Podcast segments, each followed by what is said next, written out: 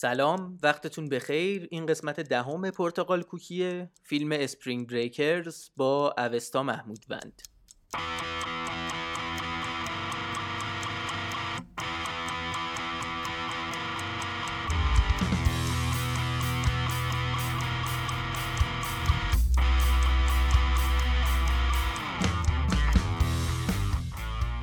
خسته نباشید، امیدوارم حالتون خوب باشه. این قسمت دهم پادکست پرتقال کوکیه که گوش میکنید، پادکستی که توش راجع به فیلم‌های حرف میزنیم که بعضیا دوست دارن بعضیا دوست ندارن. این قسمت 31 خرداد 1401 منتشر میشه و توش با اوستا محمودوند راجع به فیلم اسپرینگ بریکرز حرف میزنیم، ساخته هارمونی کورین، فیلمساز مستقل امریکایی. این قسمت در ضمن به خاطر مسائلی که توی فیلم مطرح میشه و اساساً هست توی فیلم، یه مقداری شاید برای سنین پایین مناسب نباشه. چون صحبت‌های من و اوستا خیلی طولانیه این قسمت و کارگردان این قسمتمون هم آدم جالبیه، من یه سری توضیحاتی راجع به کارگردان بدم و سریع بریم سراغ اصل صحبت‌های من و اوستا. هارمونی کورین نویسنده، کارگردان، عکاس، هنرمند و اسکیت بوردر امریکاییه. اسکیت بوردر رو به خاطر این میگم که خودش خیلی اصرار داره که بگه من قبل از این که کارگردان یا هنرمند یا هر چیز دیگه ای باشم اسکیت بوردرم. این جمله رو اگه ما بشنویم از یه نفر، کسی که یه کارگردانیه که یه تعدادی فیلم ساخته، به هر حال یه مقداری معروف شده، یه مقداری جایزه برده، ولی طرف بگه من اول و آخرش اسکیت بوردرم، یه مقداری شاید برامون مشخص کنه که با چه جور آدمی طرفیم. از اون دسته آدمایی هارمونی کورین که آدم که ببینتش احتمال زیاد، آدم معمولی اگر ببینتش میگه این یه خورده خلوزه، یا مثلا ممکنه بگیم این از اون آدماییه که انقدر مواد زده رد داده. مثلا این شخصیتیه که از این آدم منتقل میشه وقتی که این حرف زدن و رفتارهای این آدمو میبینیم. ایشون آقای کورین فیلمسازی رو از سنین نوجوانی خودش شروع کرده و این مدلی هم شروع کرده که از بچه‌های اسکیت بوردر، یعنی رفیقاش که اسکیت بوردر بودن، با همین هندیکمش میرفته فیلم میگرفته و بعدن میشسته خودش اینا رو با هم دیگه مونتاژ میکرده و پیش خودش میگفته دارم فیلم میسازم از اینا. اینجا یه نکته ریزی خوبه که بگم راجع به این بچه‌های اسکیت بوردر در امریکا، اینا یه فرهنگی دارن خودشون، به خصوص تو دهه 90 خیلی اینا یه خورده فرهنگی رو عملا تشکیل داده بودن. یه سری بچه بودن عمدتاً از خانواده‌های سطح پایین‌تر به لحاظ اقتصادی و بچه‌هایی هم بودن که کلاً یه خورده شیطون بودن، یه خورده ریسک پذیریشون بالا بوده. با اسکیت بورد توی این پارکایی که براشون از این پستی بلندی‌ها درست می‌کردن بازی می‌کردن و عمدتاً زندگی‌های شلخته‌ای داشتن که توش ولی آزادی زیاد بوده، به خاطر اینکه خانواده‌هاشون عمدتاً از اینایی نبودن که گیر بهشون بدن که درس تو داری چی کار می‌کنی، کار می‌خوای چی کار کنی و اینا. میرفتن این بچه‌ها، البته هنوزم هستن، ولی میرن توی این پارک‌ها اسکیت بورد بازی می‌کنن و از سنین پایین معمولاً با مواد و با روابط جنسی آشنا میشن. آخر عاقبت اکثرشون هم اینه که وقتی که این دوره تب و تابشون برای اسکیت بوردینگ میگذره، کم کم دیگه یه کار بخورنمیری رو پیدا میکنن و یه زندگی شروع میکنن، یه خانواده‌ای تشکیل میدن و همینجوری زندگیشون رو ادامه میدن. و این همونجور که گفتم یه خورده فرهنگی تشکیل داده که خورده فرهنگ این اسکیت بوردراست. اینم تو اون دوران نوجوانیش از همین بچه‌ها بوده و با همون هندیکمش میرفته فیلم میگرفته از بچه ها و برای خودش کیف میکرده. بعد یه مدتی یه کارگردان دیگه‌ای که به نسبت اینا قاعدتاً آدم به نامتری بوده، یا آقایی به اسم لری کلارک، میاد و تصمیم میگیره راجع به این بچه ها یه فیلمی بسازه. یه ایده‌ای تو ذهنش داشته، یه داستانی که با این بچه ها میگذشته و میاد اینا رو میخواد نظاره کنه، یه مقداری یه خود بیاد قاطی جمع اینا بشه که بتونه فیلمنامه‌ای راجع به اینا بنویسه و بعدم فیلمی بسازه. میاد و این بچه‌ها رو شروع میکنه نگاه کردن و قاطی جمعشون شدن و اینا، اما به خاطر اینکه اولا سنش خب خیلی بالاتر از این بچه‌ها بوده و ثانیاً و شاید مهمتر چون با فرهنگ اینا به اون معنی آشنا نبوده و هیچ وقت قاطی این فرهنگ نبوده، میبینه نمیتونه درست بر بخوره با این بچه‌ها. تا اینکه یه روز که نشسته بوده گوشه پارک داشته همین اسکیت بوردرا رو نگاه می‌کرده، دختر پسرای نوجوان، این آقای هارمونی کورین که 16 سالش بوده اون موقع میاد میشینه کنار لری کلارک و شروع میکنه باهاش راجع به فیلم حرف زدن. لری کلارک هم خوشش میاد از این قضیه، چون این بچه‌ها عمدتاً آدمای فیلم بینی نبودن، ولی میبینه این یه دونه انگار فیلم بینم هست. شروع میکنن با هم دیگه راجع به فیلم‌های عجیب غریب حرف زدن و بعدم هارمونی هندیکمشو میاره و این LCD کوچولوشو باز میکنه و این فیلمایی که از این بچه‌های اسکیپ بوردر گرفته بوده رو به لری کلارک نشون میده. اونم خیلی خوشش میاد از این قضیه. یه مدتی میگذره و به هارمونی کورین میگه که من این فیلمی که میخوام بسازم و تو بیا فیلم نامشو بنویس. اینجا هارمونی کورین 19 سالش بوده، یعنی 2-3 سالی گذشته بوده از اون آشناییشون.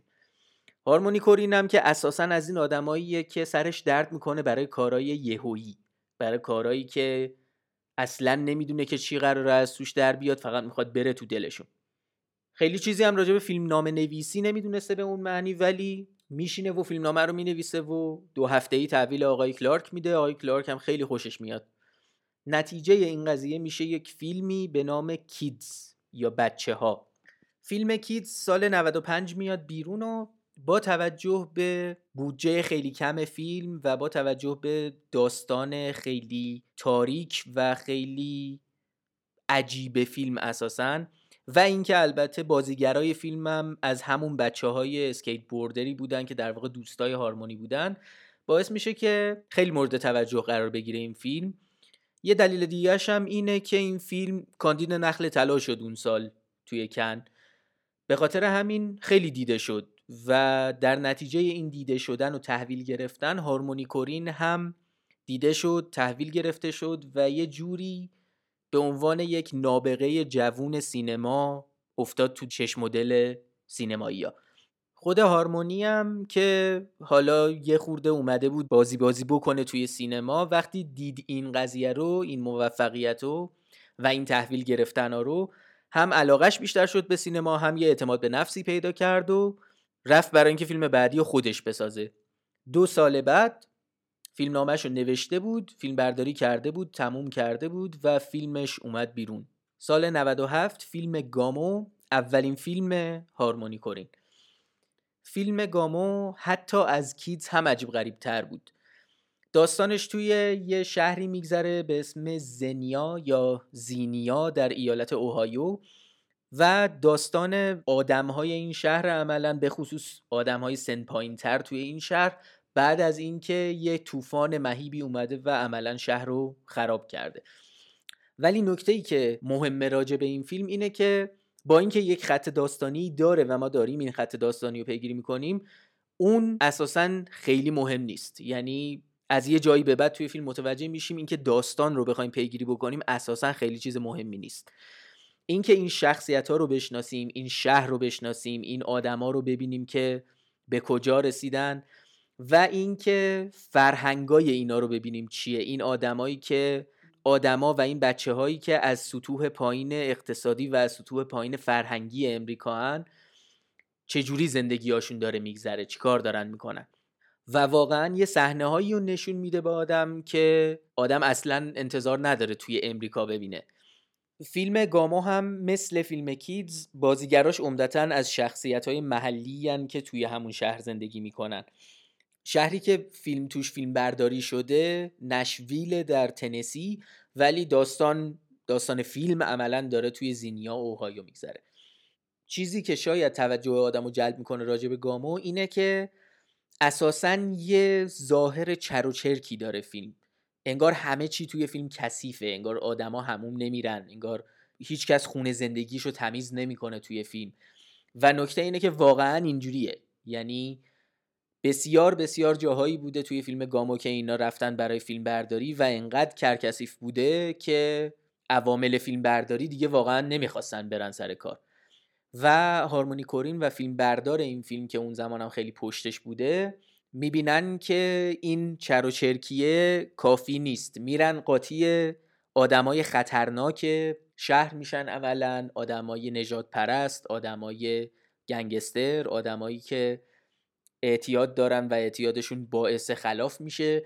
و از اینجا به بعد بسیاری پیش میاد که عوامل دیگه نمیرن سر صحنه و عملاً هارمونی کورین بوده، فیلم بردارش، و آدمای محلی که اونجا بودن و بازیگران و اینجور چیزا. ممکنه پیش خودمون بگیم اون وقت حالا چرا یه هفته همچین فیلمی بسازه؟ هیچ جوابی برای این سوال نمیشه پیدا کرد. جوابش اینه که هارمونی کورین آدمیه که سرش درد میکنه برای این داستانا. کلن فضاهای عجیب غریب، فضاهای پردردسر، فضاهای چر و چرک جذبش میکنه این آدمو. سال 97 فیلم گامو میاد بیرون و توی دایره فیلم‌های هنری خیلی ازش استقبال میشه.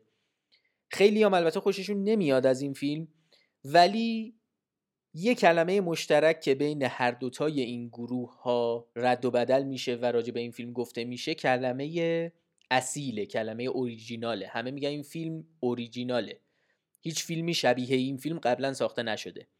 و تعدادی هم از آدمای در واقع توی دایره هنری فیلمسازی خیلی از این فیلم تعریف میکنن. آدمایی مثل ورنر هرتزوگ که فیلمساز و در واقع مستندساز خیلی بزرگی در تاریخ سینماست و همچنین گاس ون سنت که از کارگردانای خیلی معروف هم هست.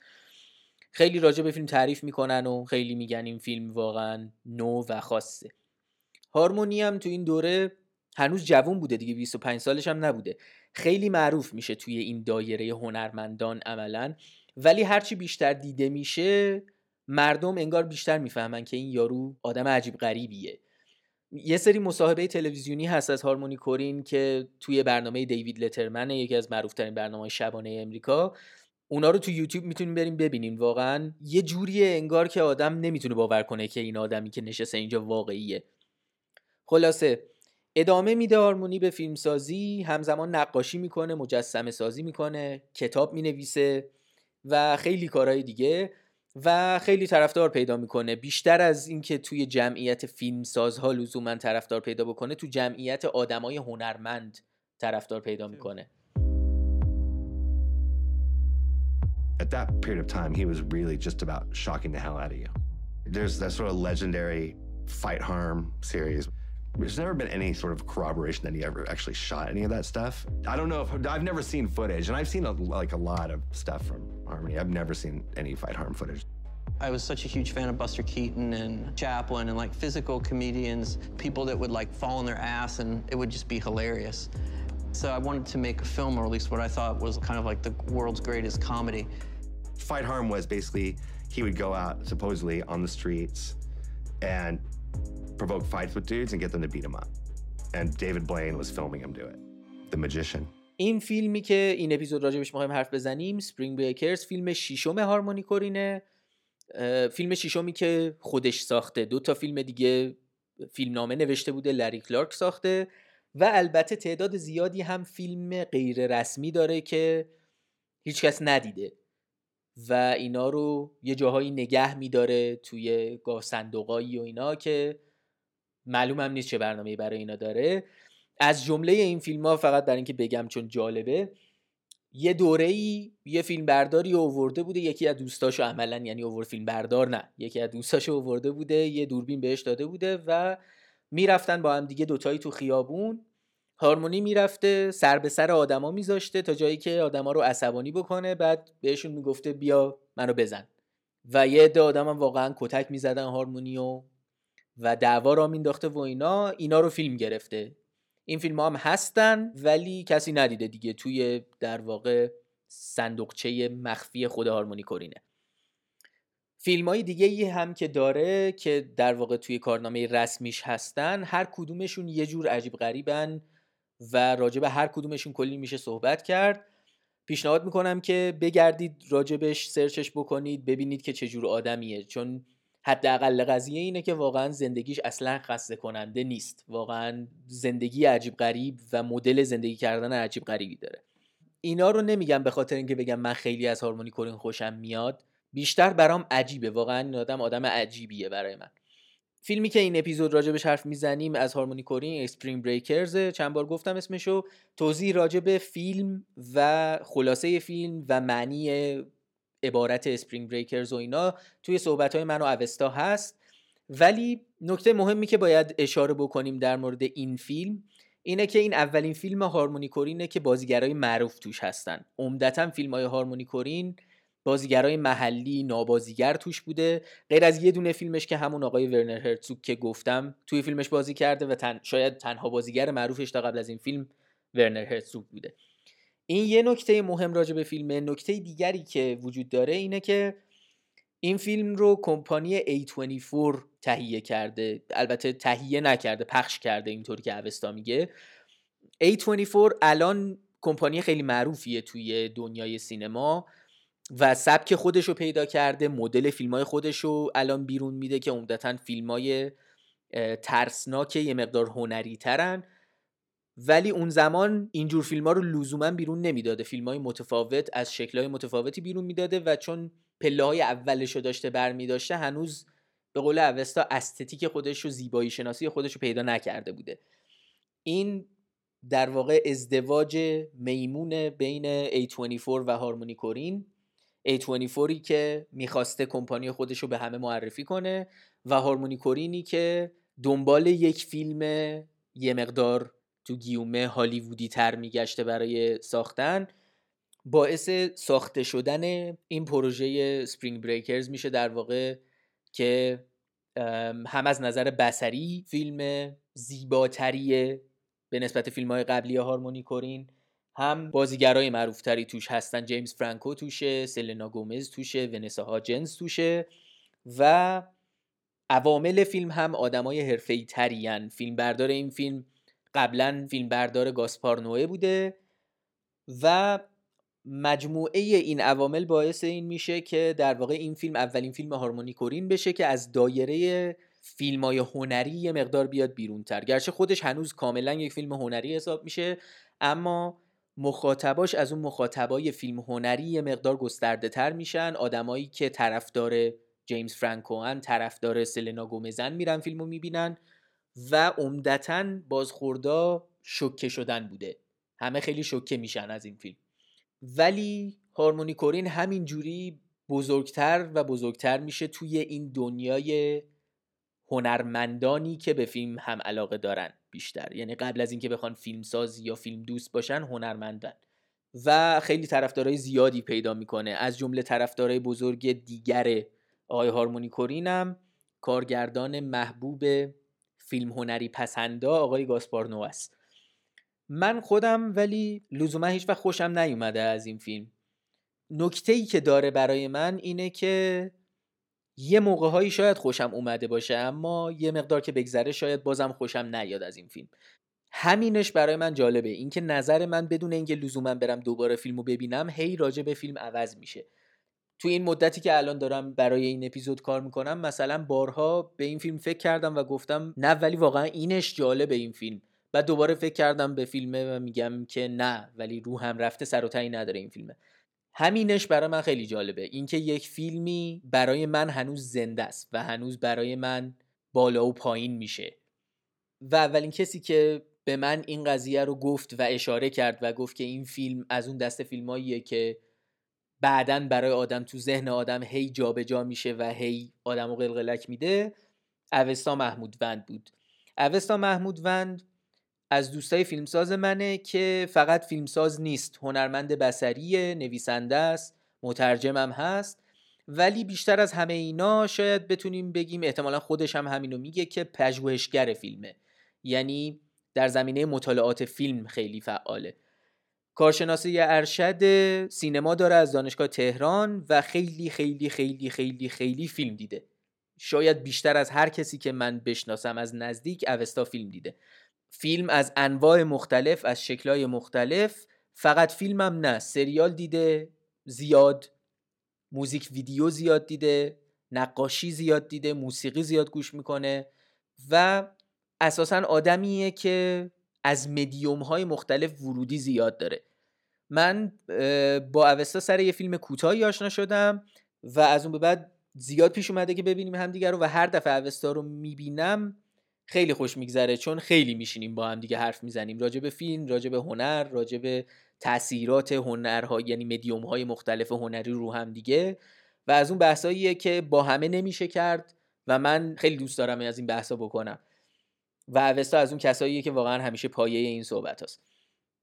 از مدل حرف زدنمون تو این اپیزودم معلومه، وقتی شروع می‌کنی من و اوستا با هم حرف زدن واقعاً چونمون که گرم بشه دیگه نمیشه جلومونو گرفت. اوستا هم همیشه از اون آدماییه که خیلی پذیرای نظرات مختلفه و نظرات متفاوت و مخالف رو خیلی سعی میکنه از دید طرف مقابلش ببینه و واقعا متوجه شه که چرا هم طرف مقابلی همچین نظری داره. اینه که برای صحبت کردن راجع به این فیلم به نظر من خیلی گزینه مناسبی بود.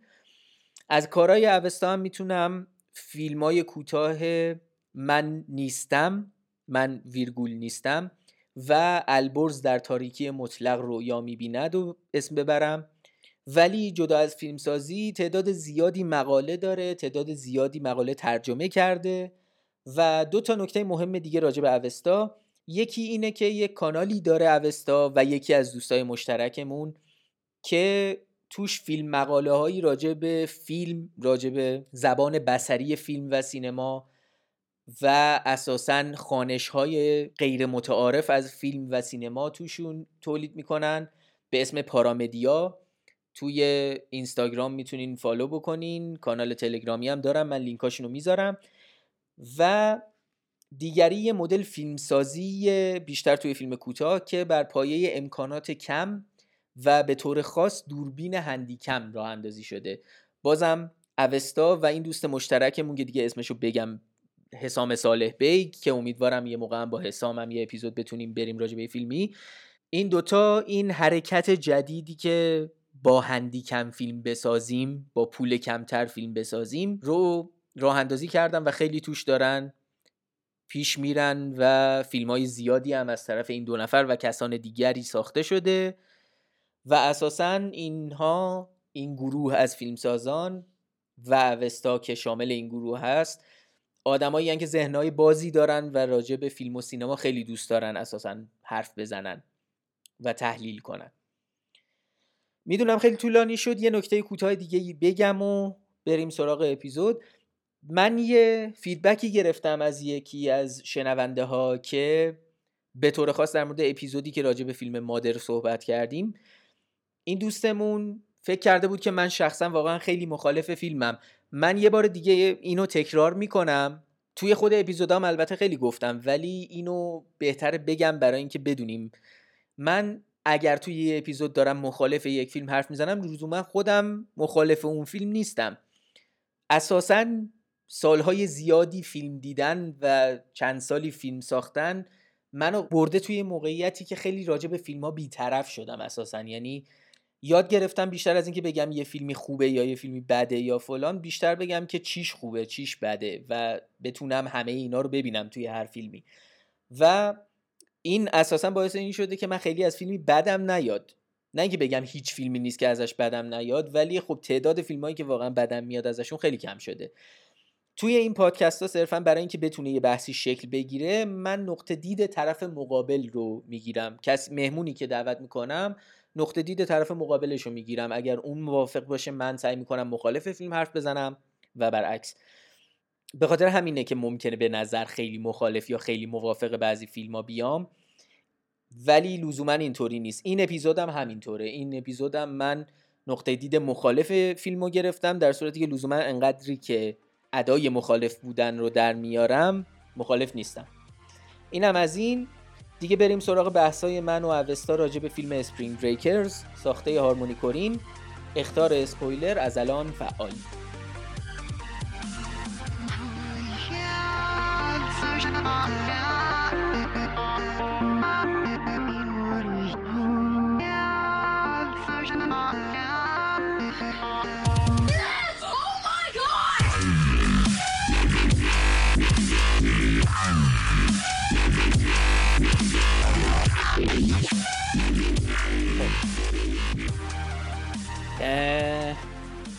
سلام علیکه کردیم، آره. یه سری صحبت ها هم کردیم، آره. راجع به قضیه دیگه میخوایم با اوستا محمودوند راجع به فیلم اسپرینگ بریکرز حرف بزنیم.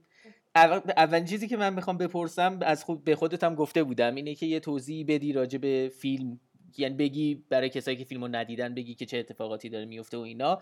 قبلش میخوام یه توضیح اصلا راجع به خود اسپرینگ بریک بدی، بعد بگی که اسپرینگ بریکرز داستانش چی. ببین اتفاقا قبل از اینکه صحبت بکنیم من با خودم داشتم فکر می‌کردم واقعا چه جوری میشه اینو تعریف کرد. بعد گفتم مثلا بگم تعطیلات عید نوروز رو مثال بزنم یا مثلا یه چیزی مثلا مسئله تعطیلات، ولی خب واقعیت همینه. یعنی خب هر فرهنگی برای خودش یه دوره‌ای رو داره، ولی خب کانتکست اون تعطیلات ها با هم دیگه فرق دارن. یعنی ما مثلا وقتی عید نوروز میگیم یه چیزی نیستش که فقط مال دانشجوهاست، خانواده ها همه قشرها رو تقریبا شامل میشه. ولی اسپرینگ بریک از اون اصطلاحاتیه که تقریبا میشه گفت برای یه قشر خیلی خاصی، یعنی اولا جوانها و اونهایی که دانشجوان معمولا معنا داره. یعنی یک تاریخ خاصیه که دانشگاه و درس و اینا تموم میشه و معمولا دانشجو از نقطه های مختلف، حالا مختلف که تقریبا میشه گفت تصویری که ما داریم به خصوص به خاطر یه برنامه MTV داشت اگر اشتباه نکنم اسمش Girls Gone Wild بود که کلن از اسپرینگ بریک فیلم برداری میکرد، یه تصویر خاصی دارن. یعنی میامی اون منطقه گرم، بچه‌ها از مناطق سرسری یا از مناطق دیگه اومدن اونجا و قراره یه چند روز رو پارتی کنن. و وقتی میگیم پارتی، ریو و به اون معنی هاردکور پارتی که تمام چیزهای مختلف رو شاملش میشه که شامله یعنی مثلا الکل زیاد و دراگ و سکس زیاد و کلا روابط زیاد، انواع پارتی کردن. و آره یه نکتهش اینه که اصلا یعنی منظور این که وقتی میگیم اسپرینگ بریک شامل همه اینا میشه، بحث اون تعطیلات نیست. یه فرهنگه ناخودآگاه داره ایمپلای میکنه که همه یه فرهنگه. مثل این که ما اگه بگیم مثل نوروز تا یه حدی مثلا عید دیدنی رفتن و اینا هم شامل میشه، اسپرینگ بریک هم اینجور چیزا رو هم شامل میشه. خب حالا یه توضیحی بده راجع به خود فیلم و اینا ببینیم که ببین دو مدل برخورد دارن. یه مدل برخورد به عنوان سوژه آکادمیکه و یه مدل اگه البته فکر کنم همه فیلم‌های این مدلی اینو دارن. و یعنی منظورم از سوژه آکادمیک که یعنی کاملا به عنوان چیز این اتفاق براش میفته، به عنوان یک یعنی فقط تو محیط آکادمیا خیلی جدی گرفته میشه، مقاله های آکادمیک در رابطه باهاش نوشته میشه. و یه مدل دیگه مدلیه که شما وقتی همین فیلمو سرچ می‌کنی اون کنار اولین ریویویی که تو گوگل براش اومده اینه که پشیمونم از دیدن فیلم، چقدر فیلم بی‌معنا بود، هیچ چیزی به عنوان پلات نداشت و اینا.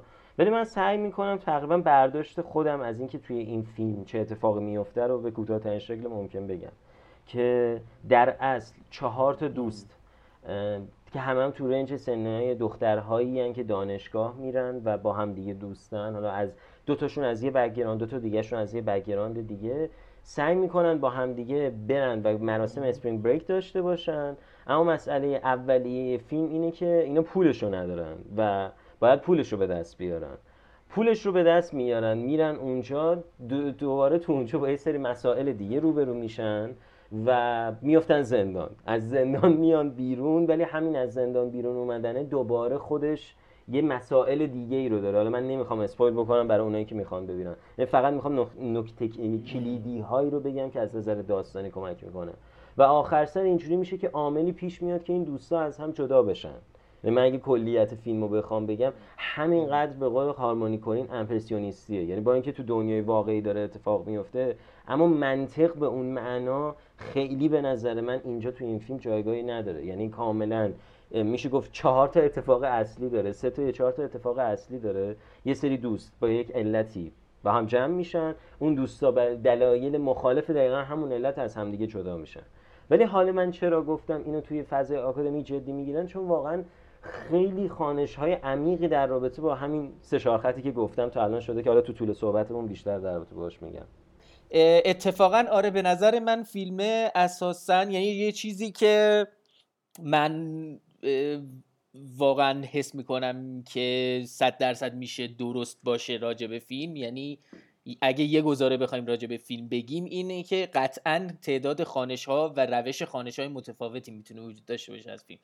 مثل یه فیلم، حالا قبل اینکه ضبط شروع کنیم راجع به فیلم‌های فرهادی میگفتیم، اصلا اون مدلی نیست، اصلا اینجوری نیستش که بخواد به تو بگه الان این حسو بکن، الان این حسو بکن، الان کاملا در اختیار بیننده میذاره. بیننده هم آنگونه که خودش اومده فیلمو ببینه فیلمو حس میکنه.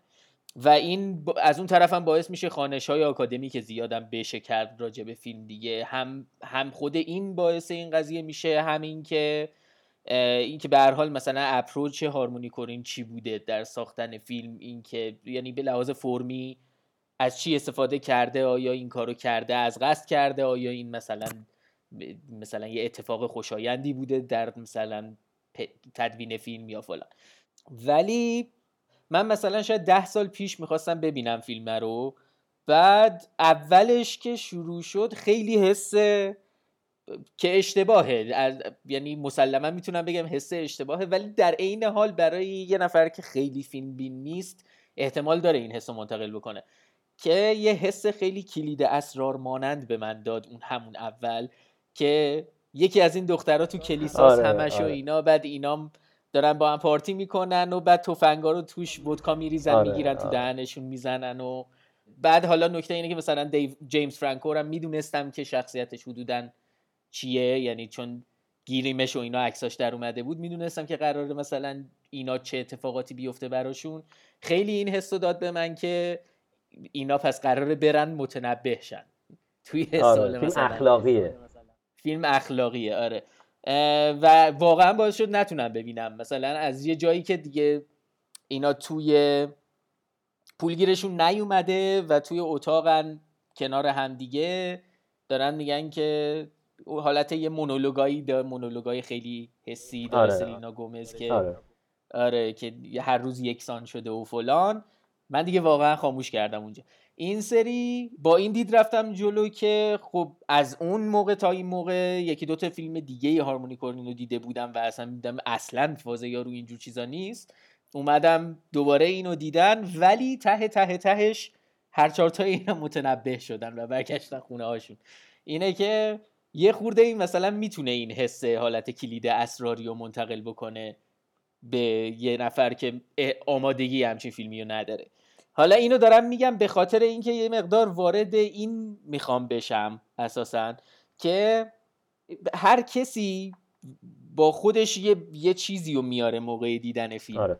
بعد باعث میشه که یه برداشتی داشته باشه از فیلم، و این فیلم یه جوری مارکت شده با توجه به اسمش و بازیگراش و شکل بعضی از پلانایی که توی دم ساحل و فلان و ایناست، که یه آدینسی رو بگیره که مشخصاً مثلا اون چیزی که با خودشون میارن برای فیلم دیدن اون چیزیه که با خودشون احتمالاً میبرن سر فیلمای مثل فرض کن فیلمای مارولی یا فیلمای آره، یعنی زبون سادهش اینه که آدینسی که فیلم بهشون مارکت شده آدینس خیلی عادیه هالیوود. آره دقیقاً. آدینس در واقع توی نمودار زنگوله‌ای توزیع نرمال اون وسطن، ولی فیلمه اصلا این نیست. فیلمه یه چیز دیگه، یه چیزیه که اصلا کاملا با این متفاوته که حالا وارد میشیم که چیه.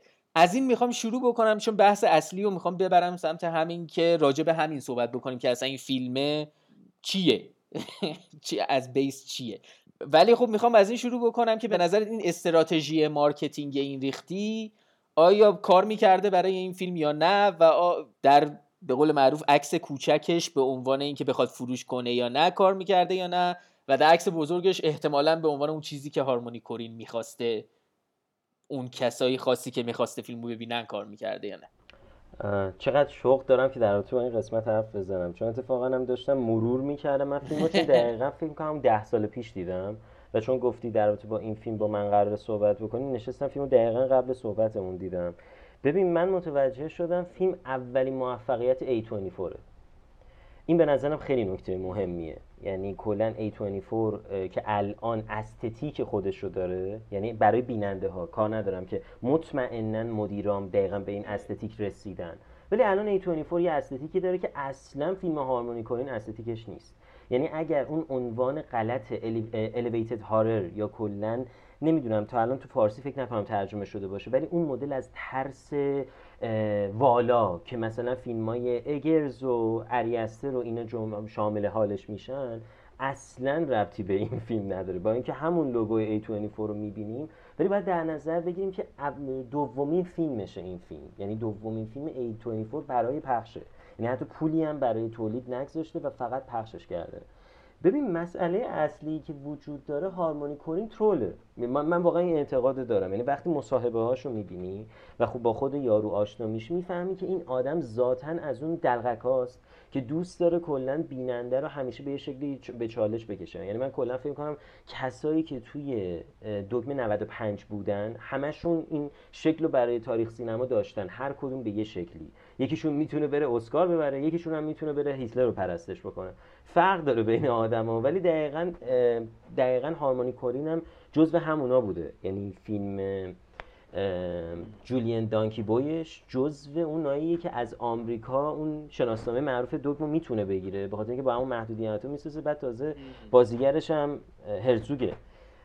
یعنی میخوام بگم خیلی میشه صحبت کرد که بخوایم بگیم مثلا بک‌گراند این آدم چیه فلانه، ولی توضیحی که اتفاقا میخواستم بدم اینه که A24 به نظر من خیلی هوشمندانه عمل کرده. یعنی من اصلا یه چیزی که میتونم ستایش کنم، کلا فیلمو بذاریم چیزشو کنار، بحث آرتیستیکشو، بحث به قول تو تبلیغاتیه.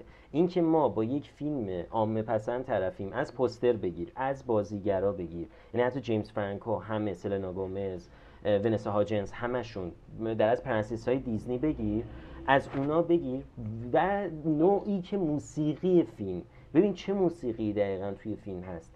اسکریلکسی که اون موقع واسه همه معروفه و بریتنی اسپیرز، یعنی کاملا هم زمان حالتو بهش حال میده، هم به زمان نوستالژیات داره یه حالی میده. یعنی من انقدر میتونم عواملی توی فیلم ببینم که ببین اگر به شکل کلاژوار جدا جدا ببینیم، اینجوریم که خب به قول معروف مثل این چک باکس ها میمونه، خب اینو که داره میزنه، اینم که داره میزنه، اینا رو داره و خب همه اینا رو وقتی میبینی شاید اصلا تو ذهن تو یا تو ذهن من اصلا فیلمای دیگه‌ای در بیاد.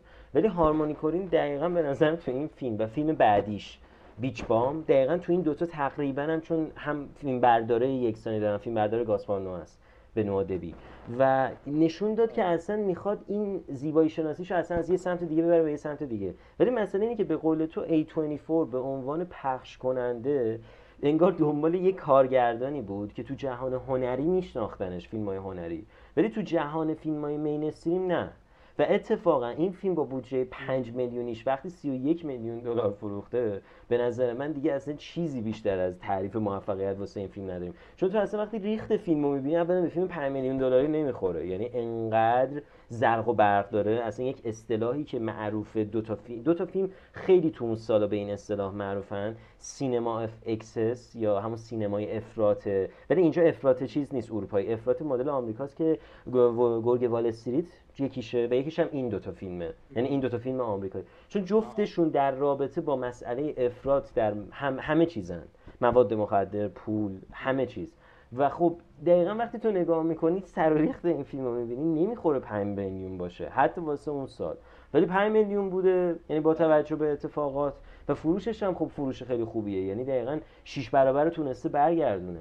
یعنی اتفاقا من میفهمم این حسی که تو داری، یعنی اصلا فقط از خط و خود فیلم نیست، از صدای فیلمه، از پوستر فیلمه، از انتخاب بازیگری فیلمه که بری. و اتفاقا یه اصطلاحی که توی روانشناسی بهش میگن کاگنیتیو دیسوننس یا اون ناهماهنگی روانشناختی، تو یه دفعه اصلا جا میخوری. ببین مثلا تو وقتی از نظر شمایل شناسی یه چیزی مثل به قول خودت چون مسیحو مثال زدی، همچین تصویری رو میبینی، بعد سلنا گومز رو به عنوان یه تصویر میبینی، اصلا جمله هایی که میگن خیلی به نظرم اولش حرف خوبی رو زدی، اینکه ما به عنوان بیننده اصلا با چه نگاهی داریم میریم. میدونی من میفهمم تو مثلا با کلید اسرار بری، ولی مثلا خود من واقعیت دقیقاً وقتی اون صحنه اول و موسیقی اسکریلکس رو میدیدم، چون اتفاقا اون سالام، تصویرایی که میدیدم بیشتر از اینکه تصویرای مثلا کانال چیز باشن، خودمون باشن، اتفاقا اون مدل تصویرا بود. اولین چیزی که به ذهن من میومد اتفاقا اینجوری بودش که نکنه واقعا با یه فیلم MTV وار طرفم، یعنی دقیقاً همون چیز رو میخواد ببره جلو. که بعدش که مثلا یک دفعه فیلم شروع میشد و بعد بشه اصلا اسم شروع گذاشتن روش گذاشت، اینجوری بودم که نه، من اتفاقا دقیقاً به نظر خودم اتفاقا یکی از چیزایی که گفتم حل، یعنی تو ذهنم بود حتما بگم با یه فیلم هارمونی کورین طرفم. یعنی فقط تو اون فیلماش انگار مسئلهش یه ایالت‌های دیگه و ایالت‌های جنوبی‌تر، وضعیت‌های فقیرتر و فلان بود. اینجام خیلی فرق نکرده، اینجا وضعیت پولدار نیست، اتفاقا اینجا وضعیت بیپولی تا پول، دقیقا ما هم چیزی که تو وولف آف وال استریت هم میبینیم.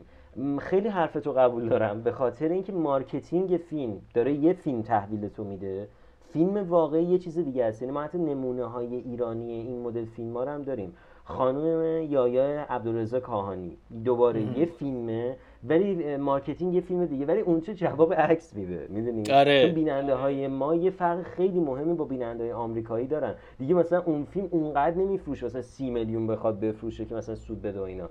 آره. و خب اینا خیلی الان مسئله است. یعنی به نظرم اتفاقا اینا از اون نکته‌هایی که حتی از پرداختن به زیرلایه‌های فیلم هم مهم‌تر میشه، مثلا همین مسئله مارکتینگ فیلم‌ها و تأثیری که واقعا میتونه رو بیننده بذاره. آره، حالا جدا از تأثیری که یعنی به قول معروف هدف مارکتینگه که یعنی چقدر فروشو میبره بالا، تأثیری که اصلا روی پیدا کردن آدینس خود فیلم میذاره، از این جهت که مثلا ما بحث مادر آرونوفسکی رو با سامان درویش کرده بودیم و این که به عنوان یه فیلم هارور، کاملا یه فیلم هارور کلاسیک مثلا مارکت شده بود و این باعث شد که خیلی‌ها رو پس بزنه مدل فیلمش. اینم دقیقاً همونی که داری میگی، یعنی اون فضای هم اون اسکریلکس که میاد وسط و کل اصلا همین فضای اسپرینگ بریک پارتی کردن و اینا رو ما با MTV و با حالا هر گونه اون رفرنس هایی که همه بعداً به MTV دادن ما شناخته بودیم. بعد با همین تصاویر عملاً شروع شد. اسم فیلمم خیلی گنده، اسپرینگ بریکرز، با این به قول معروف پرنسس‌های دیزنی، با این رنگی رنگی‌های صورتی و فلشی نئونی و فلان، اصلا ذهن آدم فقط اون سمتی میره. بعد خیلی نقطه مقابل بود برای من سلینا گومز توی کلیسا.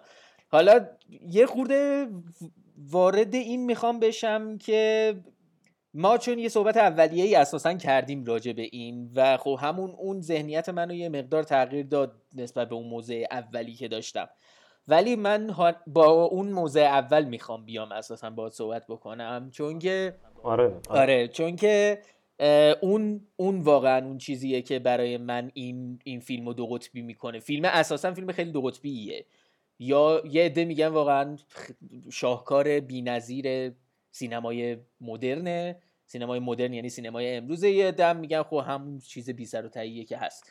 من از اون دید میخوام بیام بگم که چرا یه عده ممکنه فکر کنم بی سر و ته، و برای من حقیقتا اون چیزی که اینو بی سر و ته میکنه شاید همینه که اساسا نمیتونم بفهمم که هدف از هر چیزی که دارم میبینم چیه. یعنی به طور خاص اصلا یه پلانی رو یادم میاد که داره آسمون رو نشون میده با یه بانگی که داره آب ازش میپره بیرون، یا بانگ سبز شفافه که داره آب ازش میپره بیرون. بعد نریشن سلینا گومز روی اینه که داره با مادر بزرگش صحبت میکنه. آره. که چقدر جای قشنگیه اینجا، و یعنی یه چیزی تو گوش من یه فضای خیلی روحانی کاملا انگار میخواد القا بشه. آره. ولی چیزی که دارم میبینم همون پارتیاست، همون چیزیه. آره. که باعث بدبختی اینا شده تا حالا. نظر تو راجع به این بگو اساساً، که یعنی تو اولا خودت رو چجوری در مقابل این پیدا میکنی؟ به این معنی که خودت وقتی که حالا مثلا اولین بار دیدی یا همین الان که دیده بودی، موضع خودت رو با این تصویرات چجوری میدونی؟ و این که آیا اصلا مهم هست اون موضع تو یا نه؟ اون چیزی که نهایتاً یعنی همون چه تحلیلی میکنی از این تصویرها نهایتاً؟ ببین، من یه نکته بگم و سعی میکنم خیلی ربط داشته باشه به این، ممکنه تو نگاه اول نداشته باشه. ببین من خودم تقریبا از بعد کرونا، شاید هم میتونم بگم وسطای کرونا، اصلا مدل فیلم دیدنم تغییر کرد. یعنی یه زمانی فکر کنم این از دوران دانشجویی با هم مونده بود، همینجوری فقط دانلود می‌کردم و مثلا جله‌ای، و خب منم آدمی نبودم که فیلم رو نبینم، یعنی حتی اگرم دوست نداشتم فیلم رو می‌دیدم. ولی خب یه دفعه شاید به خاطر اومدن وارد محیط فیلمسازی شدن و یه سری چیزهای دیگه اینجوری شدم که نه آقا من تقریبا سلیقه خودم رو میدونم. و خب من دقیقا یادمه که نسبت به این فیلم اون موقعی هم که دیدمش، موقعی که مثلا فکر میکنم 19-20 سالم بود، اصلا هیچ موضعی نداشتم. یعنی حتی الان که دیدمش فکر میکنم خیلی دیدگاه هم نسبت به اون موقع فرق داره، ولی اون موقع فکر میکنم چیزی که از فیلم گرفته بودم یه چیز بود، یعنی مسئله حسش بود، چیزی که خود کارگردانم خیلی روش تاکید داره که فیلم بر اساس حس داره جلو میره و اصلا منطق به اون معنا توش نیست. ولی خب الان که وقتی فیلمو میدیدم تقریبا میفهمیدم این اصلا معلومه ماحصل چه بک‌گراندیه داره، از کجا میاد. یعنی میدونین، به عنوان مثال میگم دقیقا همون مثالی که خودت زدی، یعنی سلینا گومز اون وایس اووری که داریم میشنویم ما در بزرگش حرف میزنه و میخوام خیلی هم یه ارجاع خیلی خوب برات بدم. آخر فیلمم اون دو تا دخترای دیگه در از شرا اون دو تام زنگ میزنن به مادرشون. ببین ما مسئله آیرونی داریم و پس آیرونی، اینا چیزایی که معمولا توی حتی فرهنگ ادبیات ما نیست. حالا ممکنه طعنه بگن یا یه سری، ولی آیرونی خیلی چیز غربیه، یعنی حتی تو فلسفه مال غرب آیرونی خیلی مال ما نیست. ولی در هر حال یک چیزی میگیم منظورمون یه چیز دیگه است، خیلی ساده تعریفش کنیم. حالا ما یه چیزی به اسم پس آیرونی داریم، در اصل داریم ادای آیرونی در میاریم ولی خیلی صادقیم. تو این فیلم دقیقاً اون اتفاق میفته و این دقیقاً اون مدلی که من خیلی دوست دارم. یعنی تو اول فیلم داری یه آدمی، حالا با عنوان سلنا گومز که واقعاً خب یه بک‌گراند کاتولیکی داره، داری با عنوان این میبینی که واقعاً داره مثلا میمونه که تو داری ویدیو کلیپ کشا رو میبینی، به قول خود منتقدای آمریکایی، که ترنسمالی کارگردانی کرده باشه، یه دفعه این داره میگه اینجا زیباست، اینجا بهشتی، فلان و بیسار و اینا، و واقعاً منظورش اینه. واقعا این دختره واقعا منظورش اونه، نکته اون قبل از اینکه اون اتفاقا بیفته جیمز فرانکو رو ببینه واقعا براش اونجا بهشته. ولی اون دو تا دختر شهر وقتی آخر سر دارن زنگ میزنن میگن مامان من میخوام دختر خوبیشم، تو اینجوریه که بی خیال شو داری اینجوری معلومه صحنه بعدی میرن رتت دقیقاً مثل این گنگسترای رپ و اینا، اصلا یه صحنه فوق العاده ما خیالی داریم، یعنی واقعا میشه گفت صحنه رویاست کاملا. و خب تو کاملا میبینی که فیلمه یه سری چیزای این مدلی داره که اتفاقا یادم همون بحثی که قبل از این با هم داشتیم بهت گفتم، خود فیلم هست که گرامرشو بهت میگه، فقط انگار برای ازت یه خواهشی میکنه که باید یه جاهایی که شاید اصلا دوستم نداشته باشی توجه بکنی. واسه من اینا رو داشت، یعنی دفعه دوم که داشتم میدیدم اینجوری بودم که حتی انتخاب جیمز فرانکو واسه من معنادار بود، یه کسی که اون سالها معروف بود که داره دکترای ادبیات نمایشی میخونه، هنرهای دراماتیک، و این همه پروژه قبول میکنه که حالا اون هم متاسفانه یا خوشبختانه جزو میتوهای آمریکا بود. اینجوری بودم که الان معنی این فیلم برای من فرق داره، من الان دیگه فقط ایلین رو نمیبینم که مثلا شاید بشه گفت بهترین بازی جیمز فرانکوه، من واقعا خود جیمز فرانکو رو میبینم، یه آدمی که داره ادای یه چیزی رو در میاره که نیست. این دقیقا همون بخشایی که معمولا آکادمیا خیلی دوست داره، لایه‌های چند لایه فیلم‌ها که میتونن معنا پیدا کنن، که من اخیراً متوجه شدم که اصلا کلاً بهش میگن معناهای سیمپتوماتیک، کلاً سیمپتوم‌های فیلم‌ها رو تو در میاری که بگی آقا این نشون دهنده یه دورانه، انتخاب بازیگریش این معنا رو داره، نمیدونم، یعنی دیگه فقط به ژانر و فلان و بیسار کار نداری، کلا هر فیلم رو به عنوان یک جهان عملا در نظر میگیری.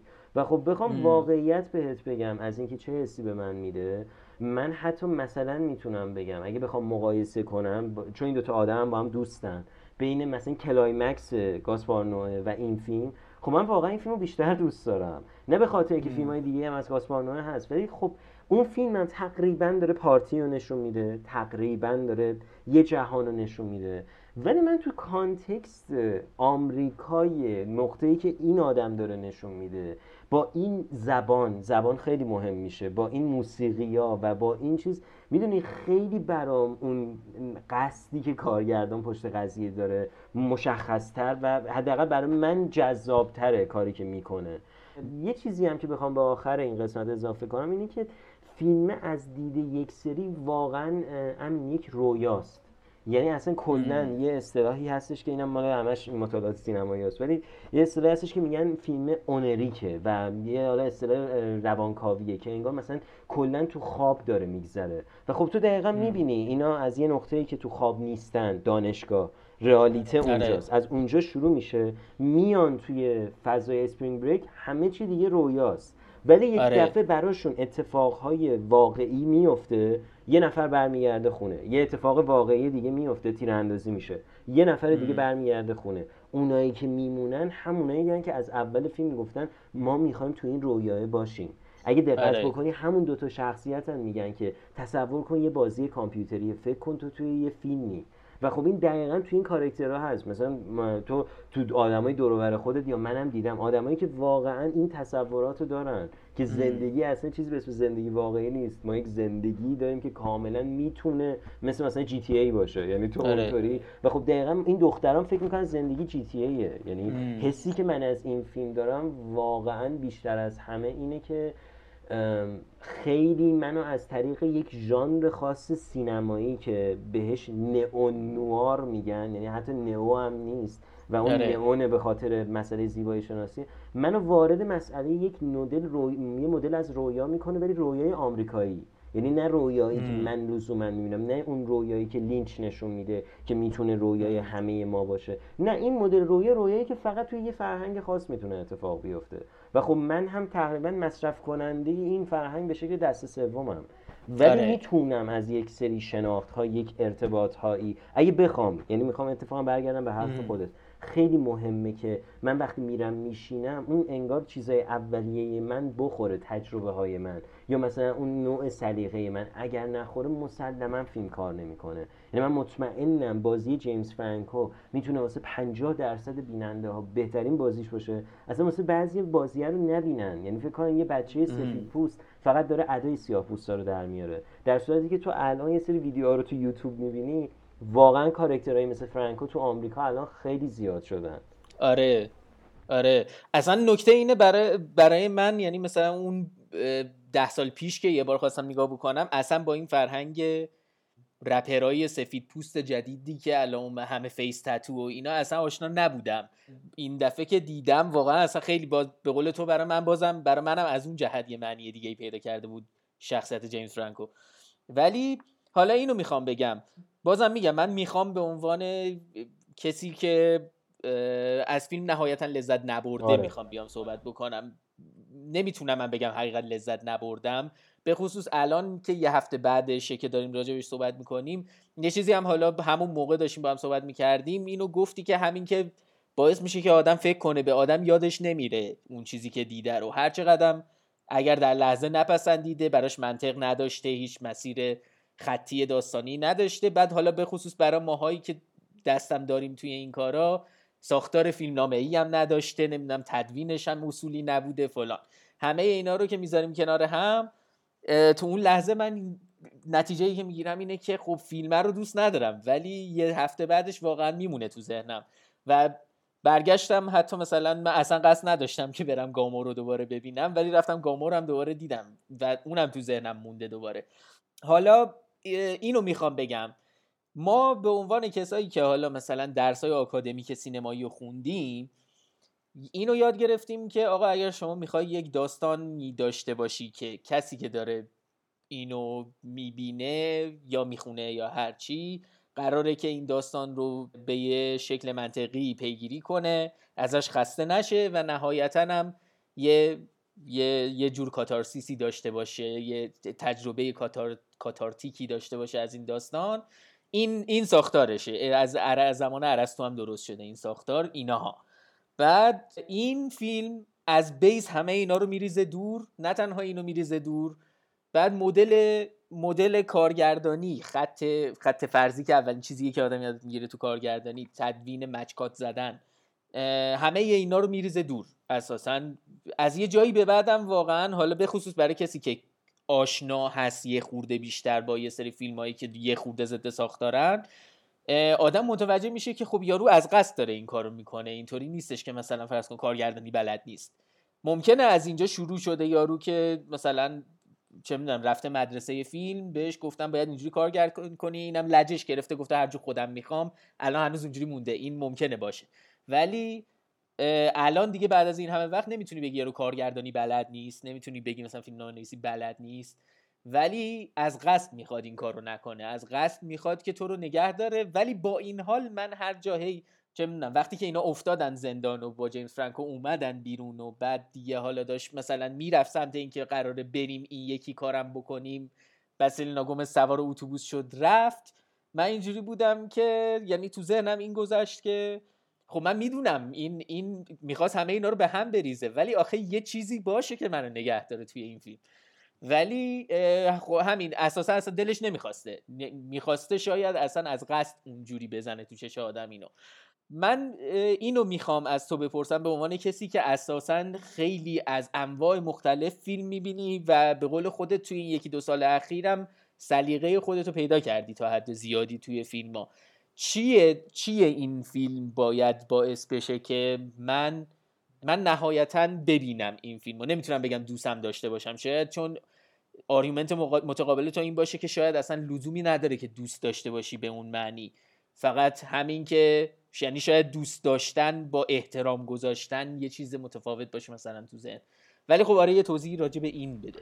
ببین مسئله اصلی که به نظر من وجود داره، اصلا میخوام خیلی سعی کنم با خود فیلمو فقط مثال بزنم، نبرم تو کارهای خود هارمونی کورین، نه فیلم‌هایی شبیه به فیلم‌های هارمونی کورین. ولی مسئله اینه که فیلم مثل اسپرینگ بریکرز خیلی از همون انگار لحظه اول فیلم، حالا تو دقیقاً داری جایی رو میگی که میانه فیلمه، دقیقاً آره. جایی رو مثال میزنی که از نظر زمانی کاملاً دقیقه 40 خورده‌ایه، یه فیلم 1 ساعت و 33 دقیقه است. ولی آره. مسئله‌ای که تو فیلم هست، من احساس میکنم این فیلم از همون لحظه اولش داره به تو میگه که ببین منو نباید با عنوان چیز ببینی، اینکه من قراره اصلا به تو استابلیشینگ پوینت بدم، حالا شاتم به کنار، اصلا یک جایی رو بدم که بخوام چیزی رو به تو معرفی بکنم. چون ببین فیلم اصلا چه جوری شروع میشه اگه بخوایم فیلمو نگاه بکنیم، تو عملاً یک سری تصاویرای تبلیغاتی و حتی خیلی میشه گفت هیز از بدن یک سری انسان میبینی که توی مراسم، اصلا برای اول فیلم آشنا میشه که اصلا اسپرینگ بریک یعنی چی، توی کنهش اصلا این مراسم چیه. بعد که اینو میبینی آره. که یک دفعه دو تا دختر رو میبینی که توی دانشگاه و به نظر درسی هم که داره صداش از لایه چندم صدا میاد، درس مهمیه، ولی اینا دارن در رابطه با رابطه جنسی با هم حرف میزنن و تقریبا میدونی خب اوکی این الان من حس میکنم بعد بازیگر و نحوه بازی کردنشون حس میکنم اوکی میدونم داره به کجا میره. و خب میدونی اتفاقا وقتی سلنا گومزو میاره و خیلی کلید اسرارت خوشم اومد، دقیقا واقعا یه حال کلید اسرار داره، چون دین یه حالت لنگر داره برای اون چیزی که اونو به دنیای واقعی برمیگردونه. میدونی اصلا کلا این مدل فیلم ها رو به نظر من باید همه چیزشون رو تو انتظار دید، یعنی برخورد من دیگه این مدلیه. یعنی مثلا میگم سلنا گومز برای من سلنا گومز بازیگر نیست، سلنا گومز خودشه، یعنی خود سلنا گومز رو من دارم میبینم و وقتی هم یه همچین شخصیتی رو ازش میبینم احساس میکنم دیگه نیازی به بک‌گراند کاراکتره ندارم، فقط برام مهمه که یه دختریه به قول خودش میخواد حال کنه زندگی کنه، میاد بعد حال میکنه زندگی میکنه، عواقب حال کردن زندگی کردن رو میبینه، میترسه و کلا لحظه ترس این دیگه تو فیلم نیست، اصلا انگار فیلم برای این کاراکتر دیگه تموم میشه. یا مثلا یه دختر دیگه هست میخواد حس گنگستر کنه، سوار ماشین میشه، ادای رایان گاز دقیقاً هم این دو تا فیلم با 1 سال تفاوت اومدن، ادای درایو هم در میاره، میره ماشینو میرونه، صحنه چیزام که واقعا میشه گفتش که خیلی جذابه این صحنه، چون دوباره اتفاق میفته، هم از بیرون میبینیمش هم یه بارم از داخل هم از تو اتفاقی افتاده.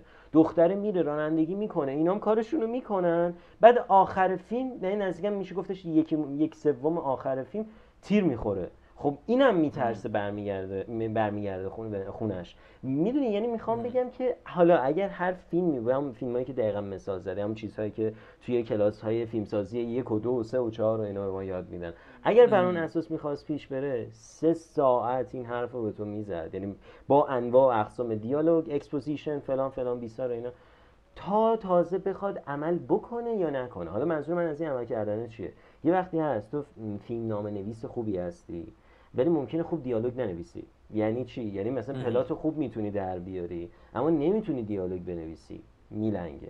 یه وقتی هست دیالوگ خیلی خوب بلدی بنویسی، انقدر هنرهای نمایشی کار کردی اصلا جون میدی واسه پینگ پونگی نوشتن، نمیتونی یه پلات جذاب در بیاری از این. یعنی میخوام بگم خیلی استادیم، یعنی من به عنوان نماینده‌ای که این مدل از سینما رو دوست دارم اصلاً ارزش اون سینما و حتی علاقه خودم به اون مدل سینما رو نمیتونم کنار بذارم، چون وقتی اون سینما به شکل استادانه انجام میشه عالیه، اصلا بی‌نظیر، اصلا حرفی روش نیست. یعنی مثلا یه سری فیلم‌ها رو الان من و تو میتونیم مثال بزنیم، اصلا نمیتونیم بگیم کلاسیکه، انقدر خوب روی روایت فقط کار شده و روایت به شکل سینمایی دیگه. مثلا چه مثال چیزش همیشه به نظر من پدرخوانده 2 برای من، حالا من پدرخوانده 1 میتونم، برای من 2، ولی خب این چیز هست.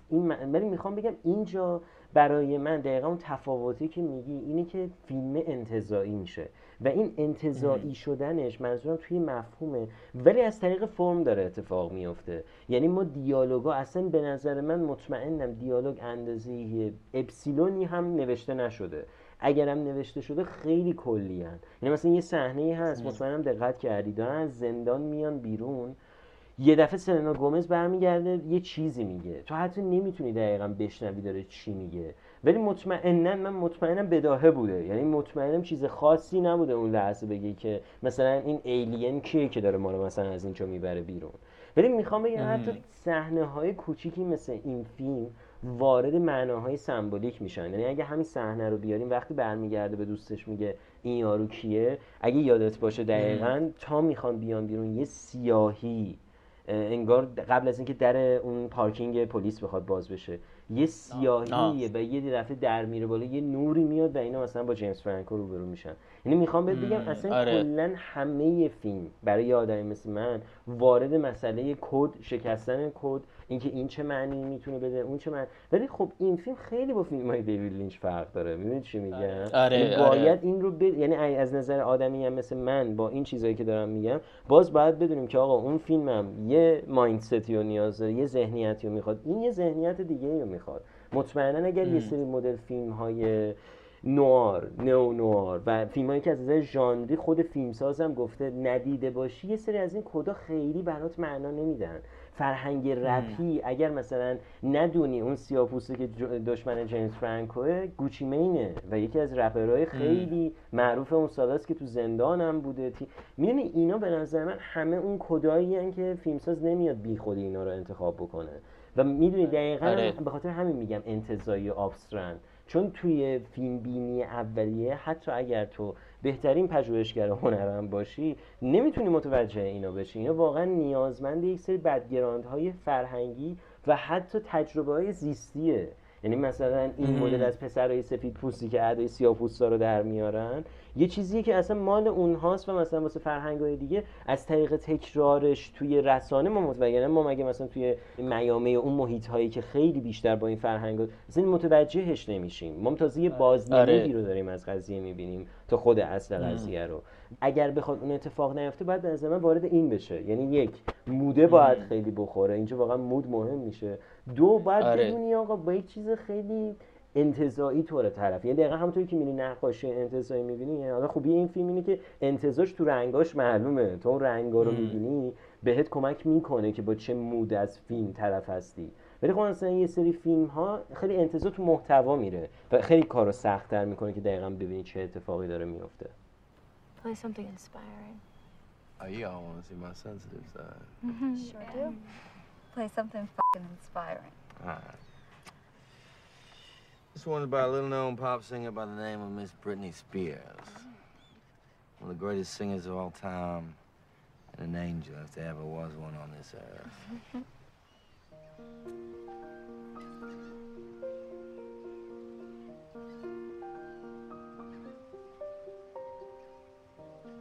Notice me, take my hand while we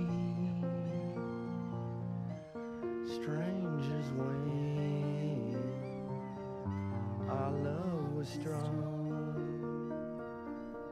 Why carry on without me?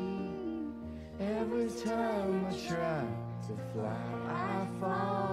Without my wings, I feel so small.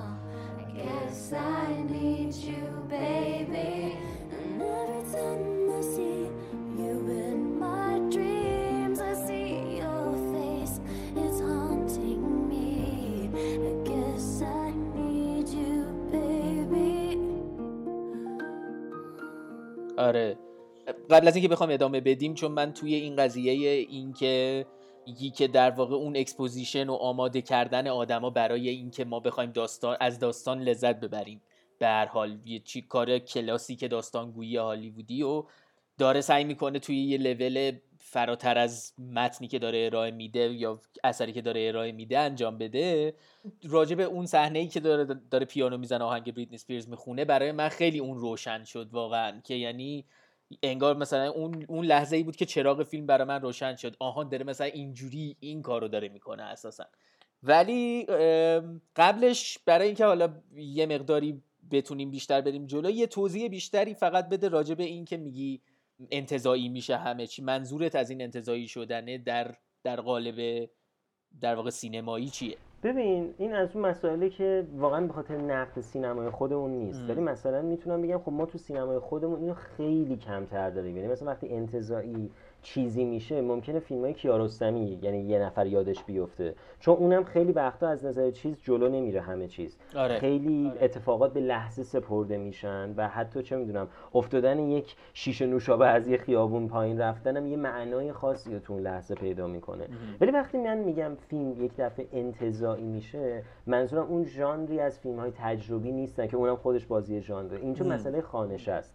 یعنی دقیقاً همین مثالی که تو زدی، خانش انتزاعی اون موقعیه که ما مثلا دقیقاً وقتی زمان آیزنشتاین و اونایی که اومدن و اصلا تدوین رو معنادار کردن، مونتاژ رو اومدن گفتن خب ما مثلا میگم از دیدن صحنه اینکه یک پارتی خیلی سنگینه و کات خوردنش به یک دختری توی مثلا بیرون از کلیسا که داره مثلا به مادر بزرگش میگه که اینجا خیلی روحانیه، ولی دقیقاً همون لحظه کات میخوره دوباره به همون پارتی‌ها.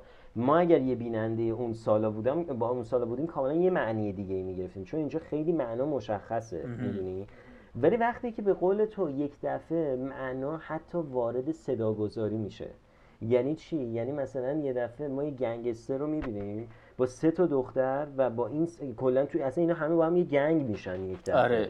خب اگه هر فیلم دیگه‌ای بود تو میگفتی که خب چرا چی شد، مثلا رابطه عاشقانه یا این مدل رابطه.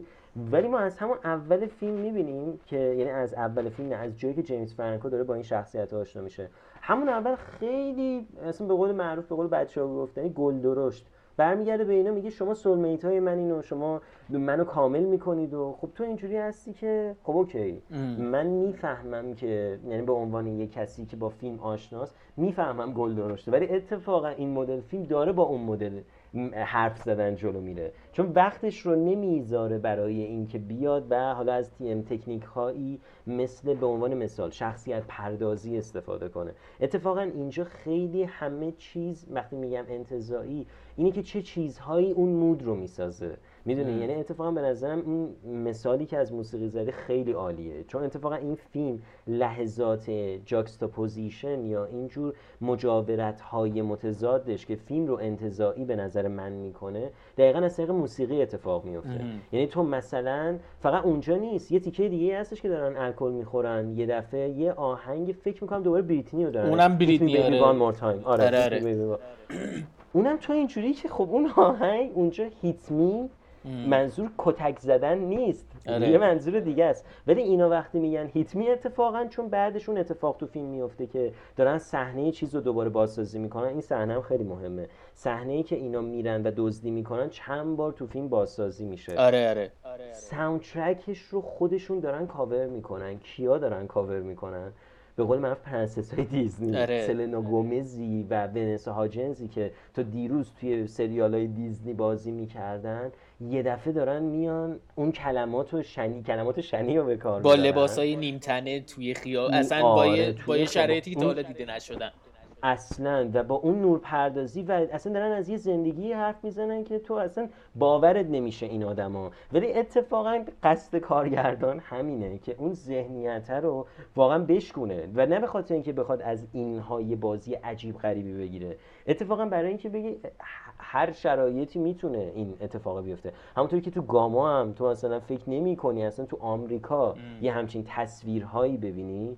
مثلا توی چیز هم دقیقاً به نظر من این مدل های کانسپت همون لو کانسپت مثلا گاماه که تو به جای اینکه اینو فقط توی مثلا یک سری مناطق فقیر نشین می‌بینی، آدمای انگار پولدار اومدن جاشو گرفتن. ولی آره. فقره همون فقره اصلا انگار تغییری نکرده. خیلی بخوام همین انتزاعیه رو محکمش بکنم دقیقاً میشه رویای آمریکایی. یعنی می‌بینی فیلم انقدر ساده داره این مسئله رو شاید به یه مدل پیچیدش میکنه که به نظر من این خودش میشه قضیه اصلی که ما عملا داریم رویای آمریکایی رو دوباره میبینیم. یعنی همون چیزی که تو وولف آف وال استریت خیلی مشخص با یه فیلمنامه شدیداً مهندسی شده داریم میبینیم، اینجا داریم حالت انتزاعی. فکر می‌کنم بهترین حالتی که میتونستم حرف تو رو جواب بدم دقیقا همین بود که این دوتا فیلمیه که با این اصطلاح سینما آف اکسس دسته بندی کردن دقیقا کنار هم بذارم. یکیشون رو اسکورسیزی میسازه و حالا اون فیلمنامه نویسش که با هم دیگه همکاری میکنن سالهای اخیر مینویسه که واقعا سینمای کلاسیک به معنی کلاسیکشه. آره کاملا. یکی دیگر رو یه آدمی کار میکنه که اصلا فیلمای قبلیش دوربین روی دست تو دوربین بوده و میدونی دقیقاً به نظر من همین‌ها بسترهایی هستن که جفت فیلم‌ها دارن یه حرف میزنن. میدونی؟ یعنی نهایتاً اون دوتا دخترهام که ماشین رو میدزدن و میرن من فکر نمی‌کنم معنی فیلم اینه که اینا مثلا قراره برگردن پیش حالا مثلا ننه باباشون یا حالا هر چیز دیگه. البته بخشی من مثلا ننه بابا منظورم هم مادر پدر بود. واسه بخوام کلمه چیز بگم ولی مسئله این نیستش که مثلا اینها میخوان. اتفاقا فیلمه به نظر من انقدر آخرش داره رویایی میشه. یعنی از لحظه‌ای که صحنه آخر قبل از اینکه جیمز فرانکو بمیره یه دفعه ما دقیقا پل رو میبینیم، یه پل نورپردازی شده یه صورتی. میدونی خب ممکنه من نوعی با کانسپت والهالا آشنا باشم ولی اصلا نمیخوام اینو به خاطر نگاه بالا به پایین بگم، واقعا به خاطر اینه که همون مسئله نگاه انتزاعیه رو توضیح بدم. آره میفهمم. میدونی من وقتی دفعه اول که فیلمو دیدم اصلا اینو نفهمیدم، ممکنه حتی کارگردانم قصدش این نبوده باشه. آره. ولی خب یک دفعه انقدر این مدل فیلم‌ها به قول خود تو فضای باز براتو میذارن که من وقتی یه پل میبینم، حالا لزوما هم لازم نیست حتما مثلا بخوام مثلا اسطوره شمال اروپا رو بدونم، حالا مثلا یه پلم ببینم اینجوریه که اوکی این دقیقاً داره انگار یک پرش ایمانی رو نشون میده. اون جیمز فرانکو انقدر حتی ادا در میاره. اتفاقا توی نقش‌های زن و مرد اینا مردانه‌تر رفتار میکنن و میرن و اتفاقا میفته. یعنی میخوام بهت بگم مثلا فیلمه و حالا یه صحنه دیگه هم هستش که ستایی با هم دیگن، یه جاهایی هم مسئله سویچ شدن مسائل جنسی، یعنی میخوام بگم فیلم واقعا خیلی مستقیم اونجا اتفاقا، یعنی اونجا اتفاقا فکر می‌کنم انتظارش خیلی کمتره. من اصلا توضیح ندادم خیلی مستقیم خیلی NSFW میکنه پادکستتون، ولی واقعا می‌خواستم بگم فیلم صحنه‌های این مدلی داره که فکر نکنم به راحتی از ذهن آدم بره بیرون، به خصوص از بازیگرایی که چهرهن. میدونی اینم خودش مسئله عجیب غریبیه. یعنی مثلا اون خواهر رابرتس کوچیکه، اما رابرتس اگر اشتباه نکنم، اون اصلا قرار بود یه زمانی توی این فیلم باشه، قبل از اینکه چیز کنیم یه لحظه نگاه کردم، ولی به خاطر همین مسائل جنسی فیلم اون میره کنار. آره حالا من باز میخوام همون اون نقطه مقابل وایسم دیگه. آره. من دارم اینو میگم که من کاملا میفهمم، یعنی الان که داری یه چیزی که هست حالا این وسط میخوام بگم اینه که من قصد داشتم حقیقت که بیچ بامم ببینم قبل از اینکه بخوایم با هم دیگه صحبت بکنیم، دانلودش به مشکل خورد. همین الان که داشتیم صحبت میکردیم دانلودش کامل شد. توی این موقعیت الان من ممکنه بگم، یعنی مثلا اگه یه هفته پیش بود میگفتم که خب حالا دانلود شده ولی دیگه نمیبینم دیگه، ولی الان واقعا برام این پیش اومده، یعنی این استارت خورده که ببینم حالا اون چی پس. ولی به عنوان کسی که حالا مثلا موقعی که دیده براش این سوالات پیش اومده، یه چیزی که برای من در راستای این انتزاعی بودنه برای من سوال میشه توی دیدن این فیلم و توی گامو خیلی شدیدتره حس میکنم. حالا علت این که دارم برمیگردم به گامو به خاطر اینکه میخوام برگردم به ریشه های هارمونی کورید، منتها این که یه سری چیزا رو انقدر ذهن ما شرطیشو یا شرطی درست نیست، انقدر تربیت شده یه هالیووده و تربیت شده یه در واقع فیلمای کلاسیک نهایتاً، حالا کلاسیک نه به معنی دوره کلاسیک، کلاسیک به معنی ساختار کلاسیک، واقعاً تو یه سری از چیزا یه سری از صحنه‌هایی که از فیلم میبینم واقعاً بلا تکلیفم که نمیدونم که چی باید حس بکنم، نمیدونم داستان کجاست دقیقاً، نمیدونم این کاراکتر چرا داره این کارو میکنه اصلاً. یعنی اون چیزی که به عنوان منطقش کاراکتری و منطق ساختار روایت و اینا داریم کلن همش ریخته شده دور.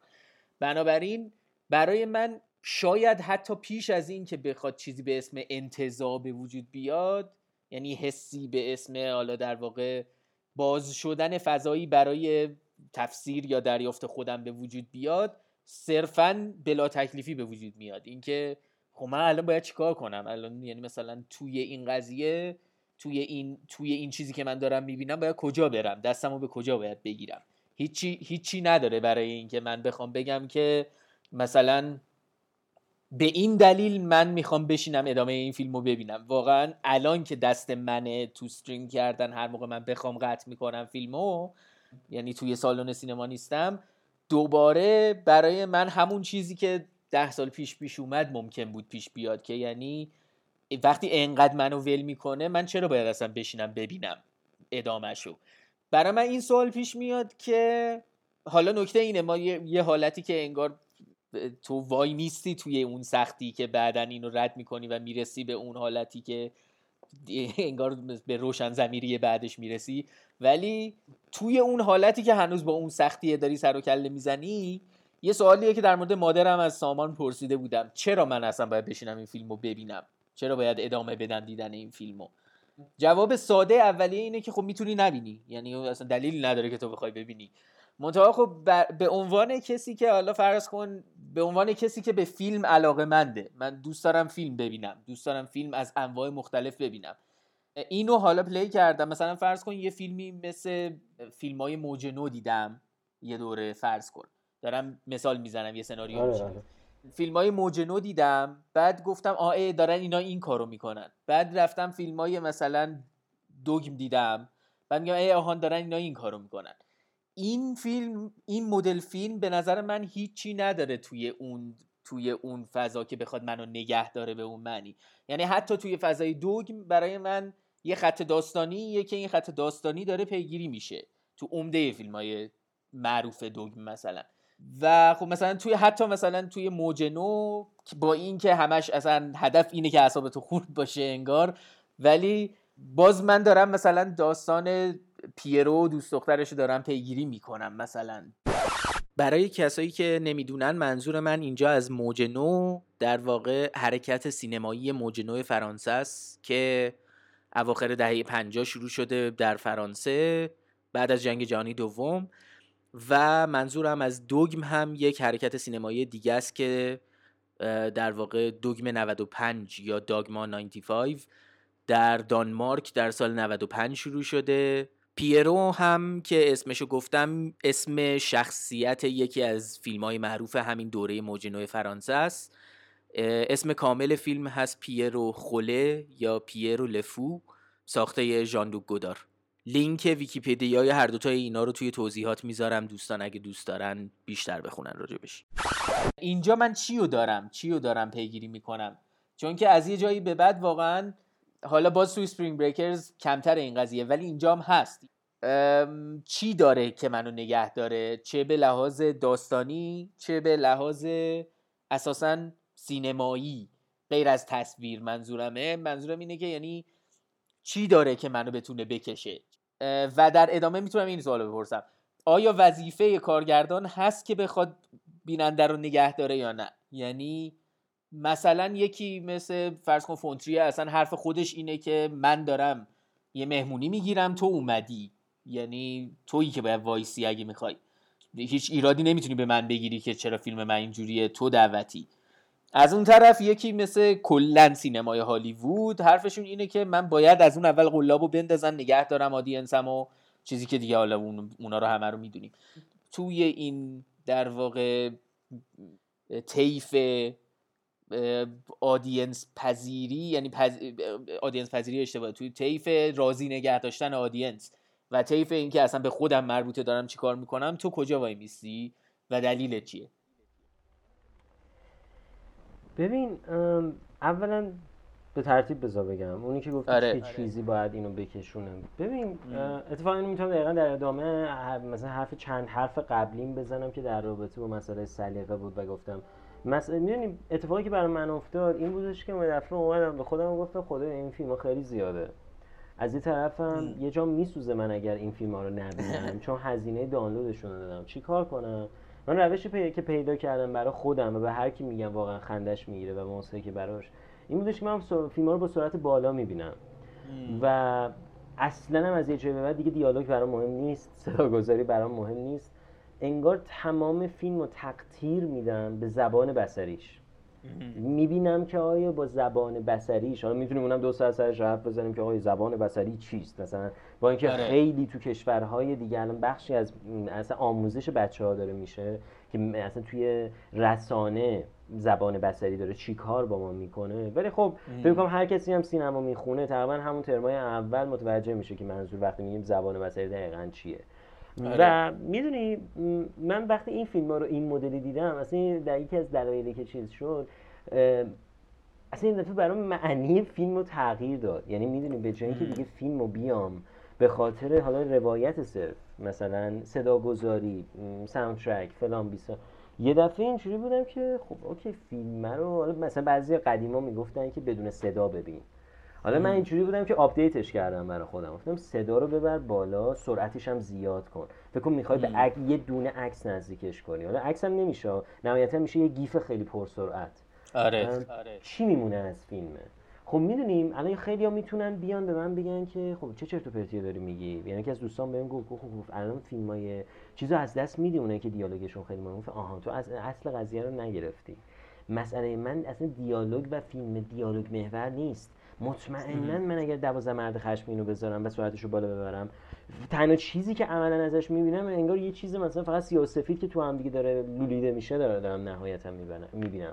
ولی وقتی من میگم دارم یه همچین تمرینی رو برای خودم میکنم، یه دفعه متوجه میشم که اوکی ما تو سینما اصلا یک مسئله‌ای داریم با عنوان صدا و تصویر و اینکه اینها در طول زمان چطوری در کنار هم قرار میگیرن. خب این قضیه میخوام بگم که چه چیزی من رو مثلا میتونه با من، حالا نه منظورم اینجا من نوعیه، من رو بخواد بکشونه پای این فیلم. واقعیت میخوام بهت بگم دو تا چیز میتونه باشه. یک، شناخت کارگردان، یعنی مثلا یه دفعه یک اسمی به اسم هارمونی کورین معروفه، میخوام ببینم کیه یارو، چرا معروفه، چه کار کرده که تو تاریخ سینمای معاصر تو آمریکا و سینمای مستقلش این آدمو یکی از آدمای مهم میدونن. دلیل اصلی که خود من دیدم این بوده. دلیل دوم که میتونم بهت بگم، واقعا میگم، من خودم به شخص سینمای افراطی رو دوست دارم و اینجا که دارم سینمای افراطی رو میگم، منظورم سینمای افراطی اروپا و آسیای شرقی، اون مدل از سینمای اروپایی، سینمای افراطیه. و خب یه دفعه از یه سالی به بعد یه سری از فیلم‌های آمریکایی هم کم کم تاثیر گرفتن از اون رفتن این سمتی. آره. و خب میدونیم من یه جمله اخیراً خوندم یا شنیدم که خیلی روم تاثیر گذاشت. آقا تو متوجه هنجارها نمیشی تا لحظه‌ای که هنجارها شکسته میشن. میدونم خیلی قضیه وارد مسئله جامعه شناسی و اینا میشه، ولی خب یه جنبه‌ای که برای من همین فیلم داره دقیقاً تک تک هنجار شکستناش، برخوردش با داستان، برخوردش با بازیگری، برخوردش حتی با بازیگر، برخوردش با مثلا نقشی که همون دختر دومیه که برمیگرده خونه، زن خود هارمونی کورینه و خب یه سری صحنه‌هایی داره که مثلا اون صحنه‌ای که با اون پسر و تومه و اینجوری بودم که خب این صحنه طرف کارگردانی مثلا دختر زنش نباشه سخته، چه برسه که زنشه و داره یه همچین صحنه‌ای رو فیلم برداری میکنه. ولی خب میدونی توی این فیلم برای من همین جنبه هاش و اینکه تو چطوری میتونی، چون ببین مثلا میگم آقای صامتی شما خودت از این فیلم خوشت نیاد، ولی یک دفعه اینجوری که مثلا مطمئنم نهایتا کار کردش توی ناخودآگاهت، اینکه یک دفعه انگار این تبو برای تو شکسته میشه. پس فردا اگه بخوای خودت یه فیلمی رو بسازی، اصلا کار ندارم ما تو بستر ایرانی ما، ولی مثلا اصلا از همون نظر تدوین دیگه بر نمیگردی، انگار یه قفل نامرئی به اسم بوتیقای سینما رو دستت باشه. من مثلا باید، آقا بایدی نیست، اگر فیلم تو اون لحظه میطلبه بشکنی بشکن، چه بدونم مچکات بخواد باشه، خط فرد، هر چیزی، قاعده مندی. یعنی میدونی من الان یه احترامم نیست واقعا، یه علاقه شدیدی که به این فیلم ها دارم خودم به شخصه و فکر میکنم که کسی دیگه ای رو هم شاید بتونه سمت این مدل فیلم ها ببره. همین مسئله اینه که ببینن چطوری اصلا با هنجار چون تا هنجار شکنی رو نبینی هنجار برات معنی نداره. هنجار فقط چیزایی میشه که برات تعریف کردن، آقا این اینه یا اونو خوندی. ولی وقتی هنجار شکنی رو میبینی توی یک فضای ایمنی که قرار نیست به کسی هم صدمه بزنه یا امیدواری به کسی صدمه نزده باشه، اینجوری هستی که خب اوکی الان این مدل هنجارهای سینمایی دیگه عملاً معنی نداره. من حالا بخوام انجام بدم، حتی ممکنه هنجار شکنی تو این باشه که بخوای هنجار شکنی اون آدم قبلیه رو زیر سوال ببری و ببینی توی این آزمایش چه اتفاقی میتونه بیفته. و خب میدونی برای من حتی فیلمی مثل اسپرینگ بریکرز دقیقاً هنجار شکنی خود فیلمساز نسبت به تمام فیلم‌های قبلیشه. چون فیلم‌های قبلیش خیلی رئالن، دقیقاً تو همون صنعت نورال ایتالیایی داره جلو میره. بهتم گفتم قبل از اینکه این صحبتو داشته باشیم، تو حتی میتونیم با فیلم‌های سعید روستایی مقایسهش بکنی. یعنی انقدر فکر می‌کنی مثلا این تو آمریکا اون تو ایران داره، یعنی دقیقاً مدلی که بعدا درسته یه سری چیزها توی زیبایی شناسی فیلمبرداری و ممکنه تفاوت. ببین هستی جفتشون یک مدل از واقع‌گراییه، یعنی میدونی جفتشون این دغدغه رو دارن. ولی یک دفعه انگار هارمونی کنینگ تو این سال 2012 و خب چند سالم بوده انگار داشته روی این فیلم کار، به خودش میاد و میگه آقا من اگر چیزی که اصلا تو فیلمم چند بار تو دیالوگا میگن breaking from the reality، چطوری میشه از این واقعیت اومد بیرون؟ من فکر میکنم این فقط یه چیزی نبوده که دغدغه بازیگرا باشه، دغدغه فیلمنامه باشه، دغدغه خود فیلم و دایجستیس خود فیلم بوده، چطوری میتونه از واقعیت رو بیاد بیرون. و میدونی خب برای من تقریبا تمام مثالایی که تو میزنی شکل‌هایی که این فیلم داره از اون یعنی تو اصلا به این قصد میری که به عنوان مثال میگم یک فیلم عامه پسند به تمام معنا ببینی از جیمز فرانکو، از سلنا گومز، ولی وقتی یه دفعه با این تصویر روبرو میشید میدونی حالا جالبیش اینجاست که مثلا یکی مثل سلنا گومز خیلی صحنه‌های چیز نداره، یعنی اون ستایلی صحنه‌های اکسپلیسیتشون بیشتره، ولی مثلا و یک دفعه وقتی این رو میبینی که توی یه همچین محیطیه یه دفعه اصلا به نظر من حتی مثلا واسه یه بچه 17 ساله‌ای که شاید توی اون سالا مثلا سلنا گومز رو دوست داشته مثلا یه دفعه یه تأثیری میذاره به تو برمیگرده، اصلا یه پیام دیگه‌ای رو میده. ولی به نظرم صحبت مهمتری که کردی این مسئله بود که آیا کارگردان که اصلا این فیلم کنم این دقیقا یکی از اون اختلاف‌های اساسی بود که باید داشتم، یعنی آیا باید کارگردان مثلا به فکر بیننده باشه یا خب ببین من خیلی حالا ببین مثلا چند مدل ما فیلمساز داریم، ما یه فیلمسازی داریم که عملاً سیستم استودیوییه، یعنی مثلا یکی مثل مت ریوز که الان بتمن جدید ساخته ما نمیتونیم بگیم فیلمساز مستقلیه، چون تمام فیلم‌های قبلیش و این فیلم با برادران وارنر بوده، پس میشه فیلمساز استودیویی. ما تو ایران هم نمونهش رو داریم که مثلا فیلمساز معروفیه و با یه تهیه کننده خاص، درسته استودیو نداریم ولی تهیه کننده خاصی داریم که با اون آدم کار میکنه، حقم داره، یارو اینقدر پول میخواد بذاره، تضمینی میخواد اینقدر پول برگرده، پس سعی میکنه ریسک نکنه، پس میشه این استودیویی. فیلمساز مستقل داریم، حالا اون کدوم آدمیه؟ خیلی فکر کنم همه ماها تو من هممون با این روش آشناییم، فیلمسازی که باید دنبال تهیه کنندش بره یا پولش نهایتا خودش جور بکنه بعد فلان و بیسار اینا. و یک مدل فیلمساز دیگه داریم که حالا معروفه به فیلمساز تجربی که عملاً قاعدتاً پولی در جریان نیست، یعنی حتی ممکنه ضرر هم بده ولی میخواد تجربه بکنه و حالا دیگه میتونه 1000 تا کار با فیلمش بکنه، میتونه فیلمو بذاره یوتیوبش، میتونه فیلمو گالری بذاره، میتونه فیلمو اون میشه الان، یعنی می‌خواستم خیلی کلی این دسته فیلمسازا رو بگم. خب من فکر می‌کنم فیلمسازی که استودیوییه اصلا باید برای بیننده بسازه، یعنی من میخوام این حرف تو رو اتفاقا برعکس دفعه پیش اینجوری بشکونمش که بگم یه جایی من با حرف تو اصلا موافقت میکنم ولی یه جایی مخالفتم. فیلمساز استودیویی چون مجبوره تست آدینس داشته باشه، یعنی اون رو تو ایران هم نمیدونم فکر کنم الان داریم، یعنی بعضی فیلم‌ها اینو دارن که واسه یه عده محدودی پخش میکنن و نظرسنجی میکنن که آقا چیکار میشه با فیلم کرد. تو هالیوود یک رسم همیشگی بوده، آقا فیلمو میذارن، فیلم بالای 50 میلیون دلار هزینه شده، کم پولی نیست، جوکر رو میذارن، وقتی میبینن که خب اوکی این مثلا این صحنه‌شو تقریبا اکثر بیننده ها دوست ندارن، کارگردان مهم نیست، استودیو 5 میلیون گذاشته، حذفش میکنیم بره. بخش دوم میشه فیلمساز مستقل. آقا من به شخص این فکرم این مدلیه که میگم کسی که واسه تا قرون آخر فیلمشو، حالا ممکنه مثلا خود فیلمساز تنها تهیه کننده نباشه ولی یکی از تهیه کننده ها میشه دیگه، تونسته دیگه جور بکنه. من اینجوری هم که خب قاعدتاً هر کاری عشقش میکشه میتونه بکنه، چون پوله رو جور کرده و به کسی جز تهیه کننده های دیگه جوابگو نیست، چون اینها اصلا دیگه مدل پخش فیلم قراره تغییر بکنه. و مثلا میگم خود تو هم دیدی مثلا یه دفعه یه فیلمی رو رفتی سرش کار کردی، حالا ممکنه خودت کارگردان بوده باشی، ممکنه دستیار کارگردان بوده باشی، اصلا فیلم رو دیدی فکر نمی‌کردی موفقیت فستیوالی داشته باشه، چون نمی‌دونستی الگوریتم اون سال، الگوریتم آنالوگ اون سال چطوریه، ولی این فیلم در میاد. و خب تو اینجوریه که آیا این فیلم مثلا میگم همون بچه‌هایی که تو اون فیلم کار کردن از مثلا دستیار کارگردان تا تدارکات چند نفر بیان اون فیلمو ببینن دوستان. من حاضرم باهات واقعا جدی شرط ببندم 85% از فیلم لذت نمیبرن. ولی یه مسئله که اسپرینگ بریکرز داره، تو از فیلم متنفرم باشی، من رفتم نگاه کردم دیگه، طرف از فیلم بدش میومده، همون رنگ فیلم گولش زده، یعنی اینجوری بودی که فیلم اذیت چیزم نکرد، یعنی انگار یه چیز مثلا بصری دیده و شسته برده میدونیم. ولی میخوام بگم اتفاقا اون مدل فیلم‌ها که تکلیف معلوم نیست، یعنی از یه سمت استودیویی ان، یعنی تصور استودیویی دارن، ولی از یه طرف مستقل ساخته میشن، چون نمیتونن بیننده رو راضی کنن، نه خودشون رو میتونن راضی بکنن.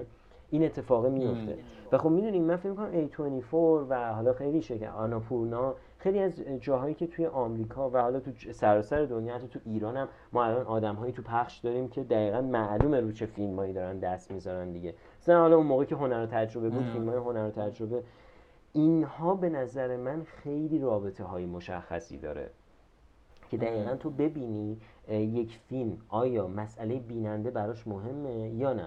ببین مثلا اگر همون فیلم‌های A24 و فیلم‌های ترسناکش رو نگاه کنیم، بیننده براش مهم نبود، ولی الان وقتی میری مثلا یوتیوب رو میبینی سلیقه سازی کرد. یعنی به نظر من سالهای آینده که در رابطه با A24 به عنوان یک پدیده نوشته خواهد شد توی فضای سینمایی و مطالعات سینما، مطمئناً همه مسئله سلیقه سازی رو میگن. تیست میکینگ اصلاً چیز کمی نیست. حرف تو درست، واقعا اینجا اونجایی که اتفاقا آفریقای مخالفت اصلا دست کارگردان نیست، خیلی مسئله که این پول از کجا اومده یا این فیلم چطوری ساخته شده روی این تاثیر میذاره. آیا تو عملاً فیلمت وابسته به اینه که مردم پولش رو برگردونن؟ خب 100% نمیتونی هر کاری توش بکنی. یک کسی مثل هارمونی کورین اگر اون مدل فیلم سازیاش نبود که مثلا جشنواره بره، یکی دو تا جایزه ببره و کلا اسمی بشه، غیر ممکن بود روزی میتونست فیلمی مثل اسپرینگ بریکرز بسازه. یعنی آره قطعاً خیلی این رابطه چیزه. من فکر میکنم این اجازه این که این مدل فیلم رو بتونه بسازه از طریق فیلم‌های قبلیش به دست آورده که تونسته این فیلم‌های شدیداً رئال رو بسازه. بعد که به این رئال به خاطر میگم که حالا قرارم بود سرش صحبت کنیم، ولی رئال به خاطر میگم که اینجا واقعیت خیلی رابطه مستقیم با مسئله فیلمنامه نویسی داره. یعنی انقدر تونسته فیلم‌هایی بسازه که حتی درسته که اون فیلمنامه‌ها هم واقعی نیستن، یعنی کاملا مشخصی که قواعد 3 اکت و این مسائل رو رعایت نمی‌کنن، اما دارن به شکل مستند در یک جهان واقعی اتفاق می‌افتن. ولی تو در رابطه با اسپرینگ بریکرز اصلا نمیتونی اینو بگی. اتفاقا به نظر میاد اسپرینگ بریکرز از یک جهان واقعی شروع میشه به عنوان دانشگاه و بعد میاد دیگه توی یه برزخی که حالا اونا بهش میگن فان، ما بهش میگیم بدبختی که داریم از بیرون فیلمو میبینیم.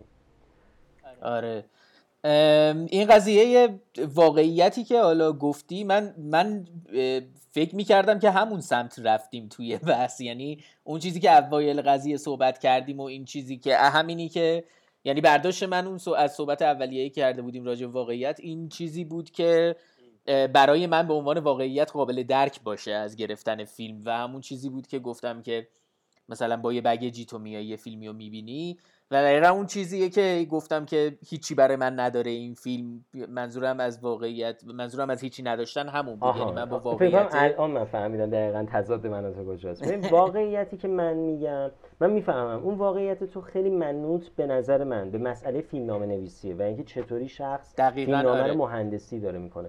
یعنی در اصل واقعیتی که یک خدا به اسم فیلمنامه نویس و اون جهان حالا هنری که از نظر روایت. ببین واقعیت برای من خیلی یه چیزیه، تا اینو نرفتی جلوتر من تو پرانتزی توضیح بدم راجع به همین.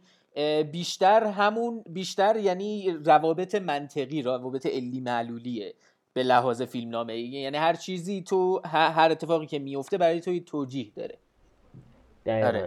ببین من خیلی برام اصلا میتونم بگم توی این 2-3 سال اخیر این معنی تغییر کرده از واقعیت. و وقتی میگم واقعیت منظور من چیه؟ ببین واقعی گرایی فیلم یه کتابیه که فریدون رهنما قبل از اینکه فکر میکنم فیلماش بیان بیرون تو سال ممکنه واقعا اشتباه بگم دقیق اینا رو یادم نیست، فکر میکنم همون دهه 50 به عنوان کتاب چاپ میشه، قبلش به عنوان مقاله بوده. پایان نامه در از دوران دانشجوییش بوده. ببین یه جمله‌ای داره که این دیگه همیشه با من بود که برمیگرده میگه هر فیلم واقعیت خودش رو میسازه. من وقتی اینجا میگه هر فیلم واقعیت خودش رو میسازه، یعنی مثلا میگم آره اون دفعه قبل داشتیم، دفعه قبل من فیزن همین مثالو زدم، ولی میخوام بگم مثلا یه فیلمی مثل اسپرینگ بریکرز برای من واقعیتش اینجاست که همون صحنه اول فیلم به جای این که بخواد مثلا میگم به هم یک مکان نشون بده، یک آدم در یک موقعیت نشون بده، به من یه پارتی رو نشون میده و پارتی سرباز از همینجا و بعد کات میخوره و وایس اوور میشنوم، یعنی یک دفعه انگار ترانسمالی که اسید زده باشه رو دارم میبینم، یک دفعه این به من یه سری معناها داره میده، یعنی انگار من میفهمم واقعیت از فیلتر این فیلمساز چه معنایی میتونه داشته باشه. ولی مثلا میگم خب ما یه مدیومی مثل انیمه رو هیچ وقت نمیگیم واقعیت داره، چون قاعدتا داره انیمیت میشه، داره جانبخشی روش اتفاق میفته، مثل لایو اکشن از بازیگر زنده استفاده نمیکنه، ولی خب واقعیت من اون رو هم واقعیت میدونم. ولی خب من تو یک سری از اون مدل انیمیشن ها واقعیتی که من به شخصه با تجربه هایی که من از سینما دارم میبینم خیلی بیشتر از یک فیلمیه که داره یه فرمولی رو رعایت میکنه. یعنی چی؟ دوباره این رو هم با یک فیلم مثال میزنم. اگر فیلم ادپتیشن اسپاک جونز رو ببینیم با نوشتار کافمن، اتفاقی که میفته آقا اون فیلم میتونست یه فیلم خیلی سرراست باشه، یعنی یه کتاب خیلی مضحکه، اگه اشتباه نکنم گلشناسی یه همچین چیزی بود و تبدیل بکنه به یک فیلم، ولی اتفاقا چون کافمنه میاد تمام این قواعد رو باز با اینکه استودیوی یه فیلم و خب باید جواب پس بده، ولی خب کافمنه یه فیلم خیلی موفق قبلش داره و میتونه این همچین حرکت بالزی رو به قول انگلیسی ها انجام بده و میکنه و جوابم میگیره، اسکار هم میبره و حتی تو اسکار به خاطر چیز مثلا به دو تا برادر دوقلوش که یک چیز فیکشنه کاملا جایزه میدن. ولی میخوام بگم اون مسئله اتفاقا واقعیت کافمن اون فیلمه، یعنی اون توهمی که نسبت به خود چیز میگیره در حد اینکه بره تو کنفرانس‌های مکی شرکت کنه و تمام این چیزا رو نشون بده. اتفاقا این فیلمو گفتم به خاطر صحنه‌ای که با رابرت مکی داره، چون خود من به شخص مکی رو خیلی قبول دارم توی کسایی که در رابطه با فیلمنامه و فیلمنامه نویسی نوشتن. ولی میخوام بگم ببین برای من مسئله اینه که هر فیلمی، حتی فیلم پورن بخواد باشه، فیلم یعنی هر چیزی که ما اسمشو بتونیم رسانه سمعی بسه، یه واقعیتی رو داره به وجود میاره، چون دقیقاً از همون تکنیک های سواد بصری که داریم میگیم استفاده میکنه.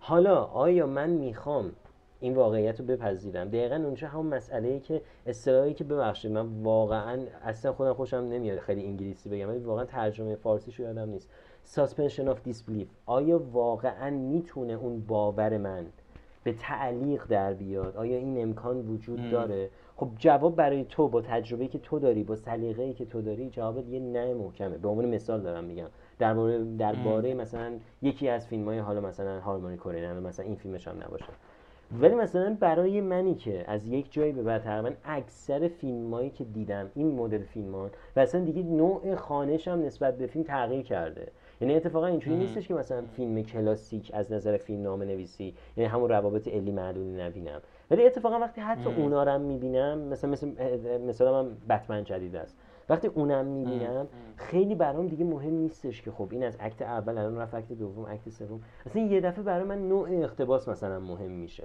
یا آیا مثلا بتمن این آیا واقعا به اون بتمنی که توی کمیک ها هست ربطی داره؟ یا آیا مثلا میخواد مثل کریستیان بیل صداشو بیخودی کلفت بکنه؟ یا مثلا یعنی میخوام ببینم مثلا یه چیزای دیگه‌ای برای من، چون میدونم آقا اصلا این چیزی مثل کمیک منطق لایو اکشن که نه، اصلا یه منطق دیگه داره، یعنی باید کمیک خونده باشی تا بفهمی که آقا همه چیز قرار نیستش خیلی فیزیکال واقعی اتفاق بیفته. و میخوام یعنی نهایت حرفم بگم اتفاقا وقتی من از واقع گرایی حرف میزنم، اصلا منظورم اون جنبش رئالیستیه نیست، چیزه نیست، اینه که خود فیلمه یا هر چیزی، حتی میتونه یه ویدیو کلیپ باشه، چطوری برای تو میتونه توی خودش یک جهانی رو بسازه. بیننده توی این مدل فیلم‌ها به نظر من امین اینجوری نیستش که مثلا فقط فیلم اسم آرنوفسکی رو ببینه و بره فیلم رو ببینه، تأثیری نداره. یعنی تو اگر مسیر آرنوفسکی رو طی نکنی، یعنی مثلا از این پایین شروع نکنی، پایو ببینی، بیای بعد مثلا مرسی برای یک رویا رو ببینی، بعد بیای مثلا همینجوری فیلماشو ببینی تا برسی به مادر، به نظر من مادر برات کار نمیکنه. این چیز این دیگه خیلی شخصی منه، یعنی من اعتقاد دارم کارنامه طرف خیلی مهمه برای درک دنیاش مثل دقیقاً مثلا نقاشی سزان رو میخوای ببینی، خب نمیتونی بری فقط یه نقاشی رو انتخاب کنی و بگی او من فهمیدم سزان کیه. نه بابا، سزان این همه نقاشی کار کرده، این یه دونه نقاشی که نمیتونه کل کارمون باشه. به نظر من فیلم هم همینطوریه، یعنی مثلا میدونیم هارمونی کورین اتفاقا این فیلمش با گامو خیلی فیلم درستی به نظر من، دو فیلم با یه بلیتن. یعنی تو اگر واقعا میخوای ببینی که این آدم چطوری از کجا به کجا میرسه، یا حتی کیتز، تو یه دفعه میتونی مثلا حتی فیلمی هم که این آدم کارگردانی نکرده، فقط نوشته رو ببینی و یه دفعه متوجه شی که خب اوکی، این کارگردانه خودش یکی از همون کیتزاست، یکی از همون بچه‌هاست، با همونو بزرگ میشه میاد بالا و آخرسن انگار اصلا نظرش رو داره در رابطه با اسپرینگ بریک میگه. میگه آقا من اسپرینگ بریک رو کلا این ریختی میبینم، از نظرم خیلی از نظر بصری زیباست، اما از نظر محتوا واقعا چیپه و من فکر میکنم از قصد این کار رو میکنه، چون این آدم تو یک سری از فیلماش لحظات متعالی داره، متوجه میشه با سینما میشه چی کار کرد.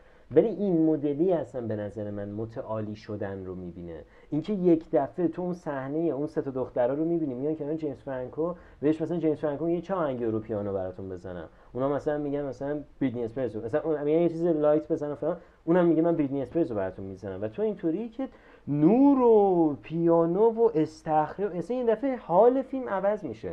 ولی خب این واسه کسیه که به قول تو تا یه جا با فیلم همراه بشه، چون اگه یادت باشه، چون میدونم آدم اهل موسیقی هستی هستن دارم این مثالا رو میزنم، اگه یادت باشه موسیقی پاپ 2010 به قبل مثلا بلک آید پیز همش میگفتن شاد باش، شاد باش، شاد باش، شاد باش.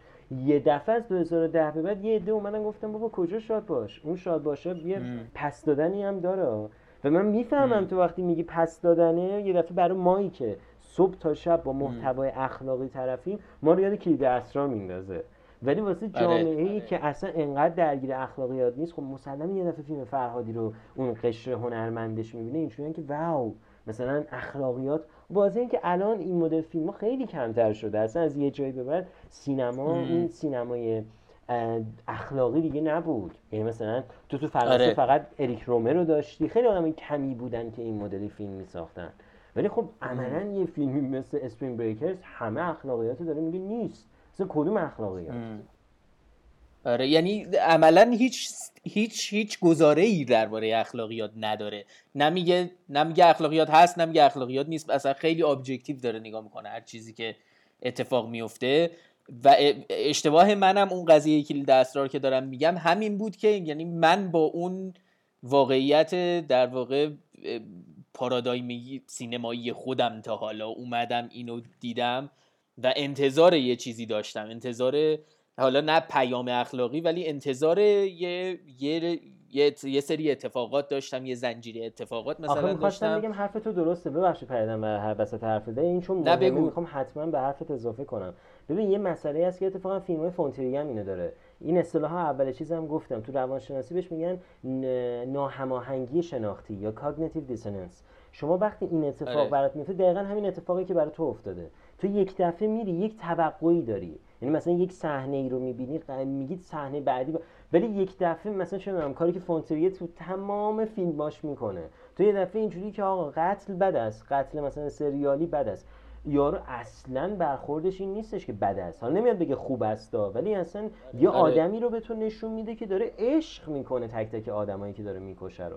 اینجا هم دقیقاً همینه، تو داری مثلا میگی که آقا مثلا کوکائین خوب نیست، کوکائین خوب نیست، یه دفعه دختری که مثلا اهل کلیساست به مادر بزرگش زنگ میزنه، تو همون تصویرام که حالا کسایی هم که گوش میدن برن ببینن کاملا متوجه میشن منظورمون از تصویرات چیه، تو همون لحظه یه دفعه رو وایس اوور برمیگرده میگه مادر بزرگ من احساس میکنم تو بهشتم، و تو یه دفعه میگی این دوتا تصویر خیلی به خاطر همین تو وقتی اینو گفتی الان من دقیقاً گفتم اتفاقا تو حق داری، این اتفاقا خیلی چیز طبیعیه، ما چون خیلی برامون توی سینمای خودمون اتفاق نمیفته و یک سینمای هژمونیزه شده داریم، یعنی منظورم از چیز اینه که کاملا این سینما یک دست شده، یعنی واقعا منظورم همون چیزی بودش که در صحبت قبل چیزمونم گفتم، این سینما دیگه اصلا سینمایی نیستش که مثلا بتونیم چند نوعی نگاه توش به اون معنا ببینیم.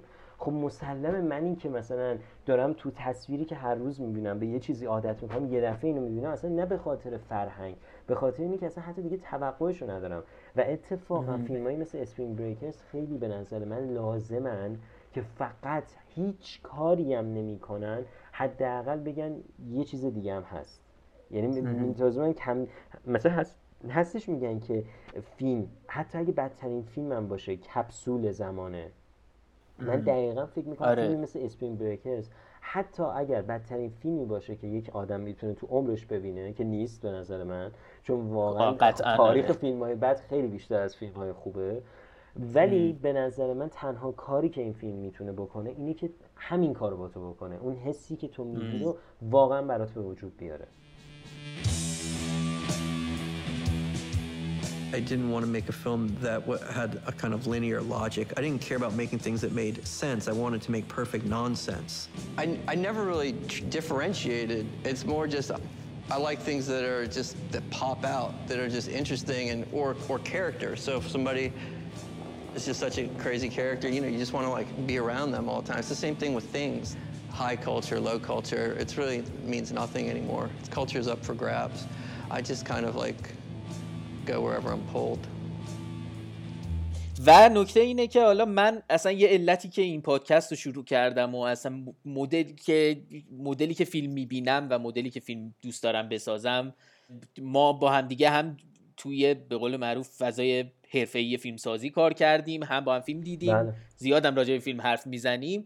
میدونی که مثلا من چه مدل فیلمایی دوست دارم، چه مدل فیلمایی دوست دارم بسازم، و ولی در این حال مثلا خود تو فیلمایی رو به من معرفی کردی که اصلا من هیچ وقت تو رادارم هم وارد نمیشد، ولی با دیدنشون واقعا لذت بردم. یعنی شاید همون اکستریم بودنه بوده که لذت داده.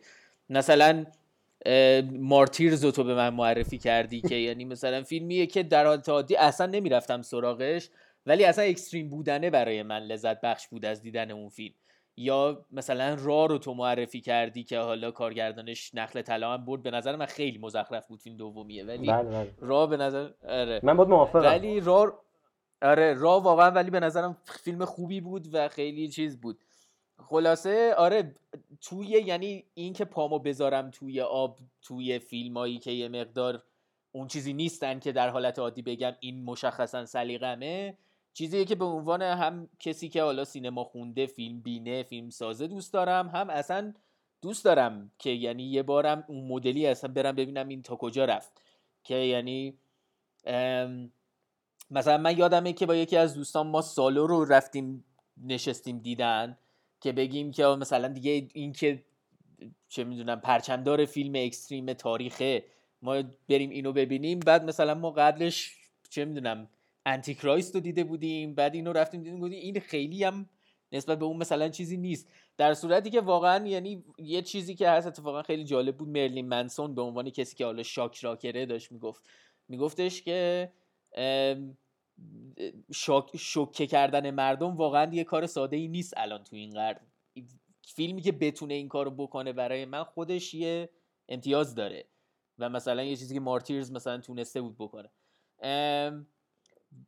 برای من. ولی خب مثلا چیزی که داشت میگم اون بلا تکلیفیه که این فیلم داشت نسبت به حالا یه چیزی مثل مارتیرز یا نمیدونم یه فیلم دیگه ای هم بود که اسمش یادم رفته ولی مال همون سینمای اکستریم فرانسه بود که 29 پالمز خانوم چی؟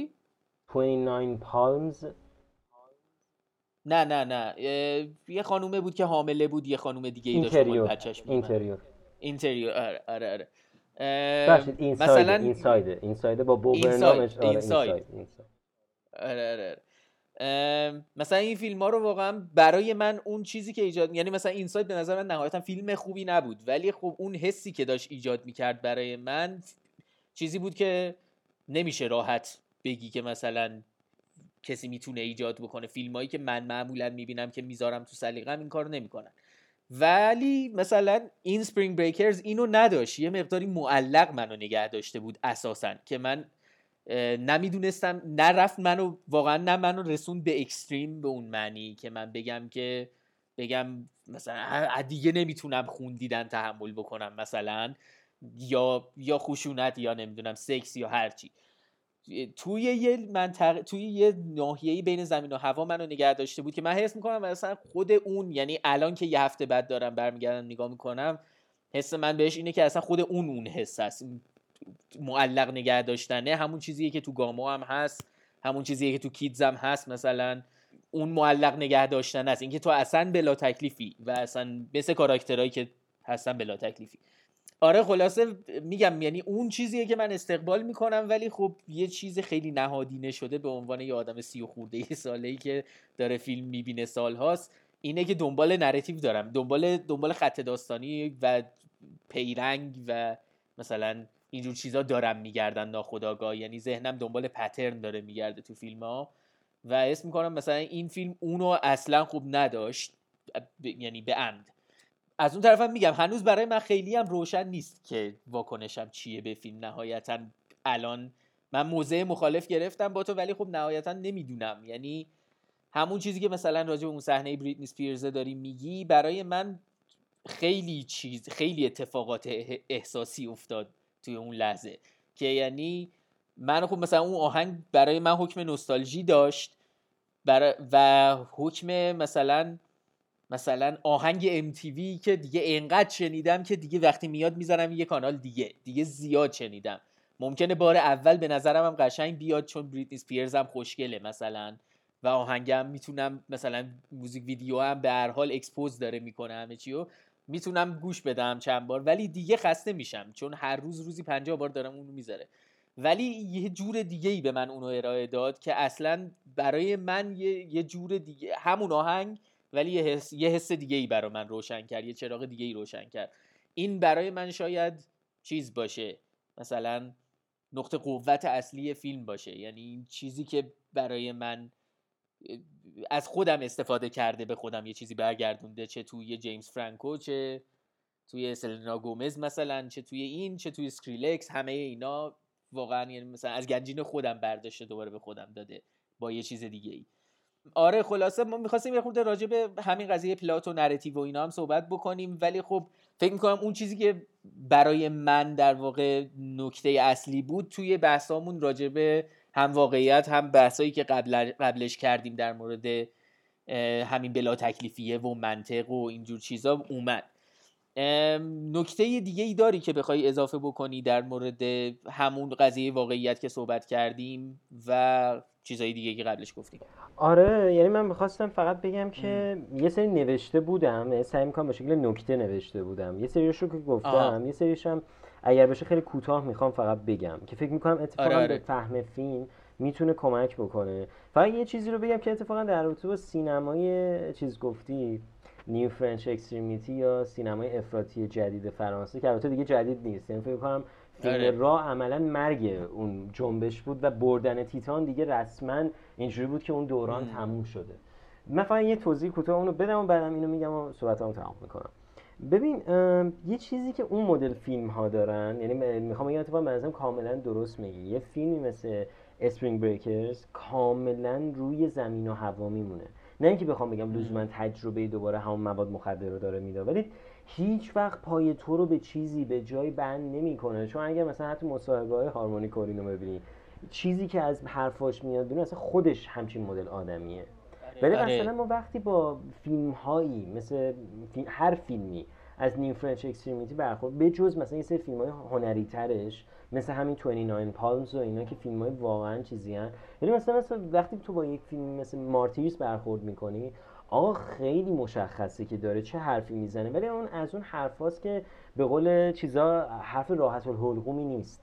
یعنی تو مثلا نمیتونی بگی که اون نگاهی که این فیلم به مذهب داره و حالا اون صحنه آخر خیلی معروف که به نظر مثلا کل موفقیت فیلم به اون صحنه آخرشه و البته اینکه بهش با شاتگان ژاویر دولانو کشت با اون طوری که سرش میترکه، ولی واقعیت چیزی که اون مدل فیلم ها دارن، میدونیم به نظرم خیلی درست گفتی، کاملا مشخصن. یعنی انگار دقیقا همونطور که اول حرفم گفتی یه طیفه، اینا اون طیفه رو دیدن و اتفاقا اونها از اون مدل فیلم ها که داستانو ساده میکنن، اما داستان دارن، حتی در حد آره. 3 کلمه ولی داستان دارن، ولی اون داستانه رو اینقدر تا تهش، اینکه مثلا میگن همون علامت الیتاد معلولی که تو میگی رو فکر کن این واتیفه، یعنی اگر یک سوال واتیفه موقع فیلم برداری قبل فیلم برداری بوده، اینا تا تهش میرن. یعنی اینجوری نیستش که به دنبال علت و معلول در جهان واقع باشن، اتفاقا دنبال اینن که اگر این قضیه تا تهش بره چه اتفاقی ممکنه بیفته. که خب یعنی میخوام بگم این داستان اون موجه اون اصلا به نظر من داستان دیگه است. ولی میخواستم یه چیزی هم بگم. آره. من همین رو چون راجع به همین اینه دارم میگم. آره. همون قضیه ساسپنشن آف دیسبیلیف و ایجاد یه دنیایی که یه واقعیتی به من عرضه بکنه، برای من حالا اون همونی که خودت گفتی یا محل اختلافه یه خود بین من و تو اینه که من یه مقدار این ساسپنشن آف دیسبیلیف رو یه خود میذارم به عهده فیلمساز، که یعنی مثلا من میتونم بیام بگم اوکی من هرچی تو میگی و سعی میکنم باور کنم، ولی خب تو باید برای من یه چیزی بچینی، یه در واقع بیسی بچینی برای اینکه بتونم این کارو بکنم.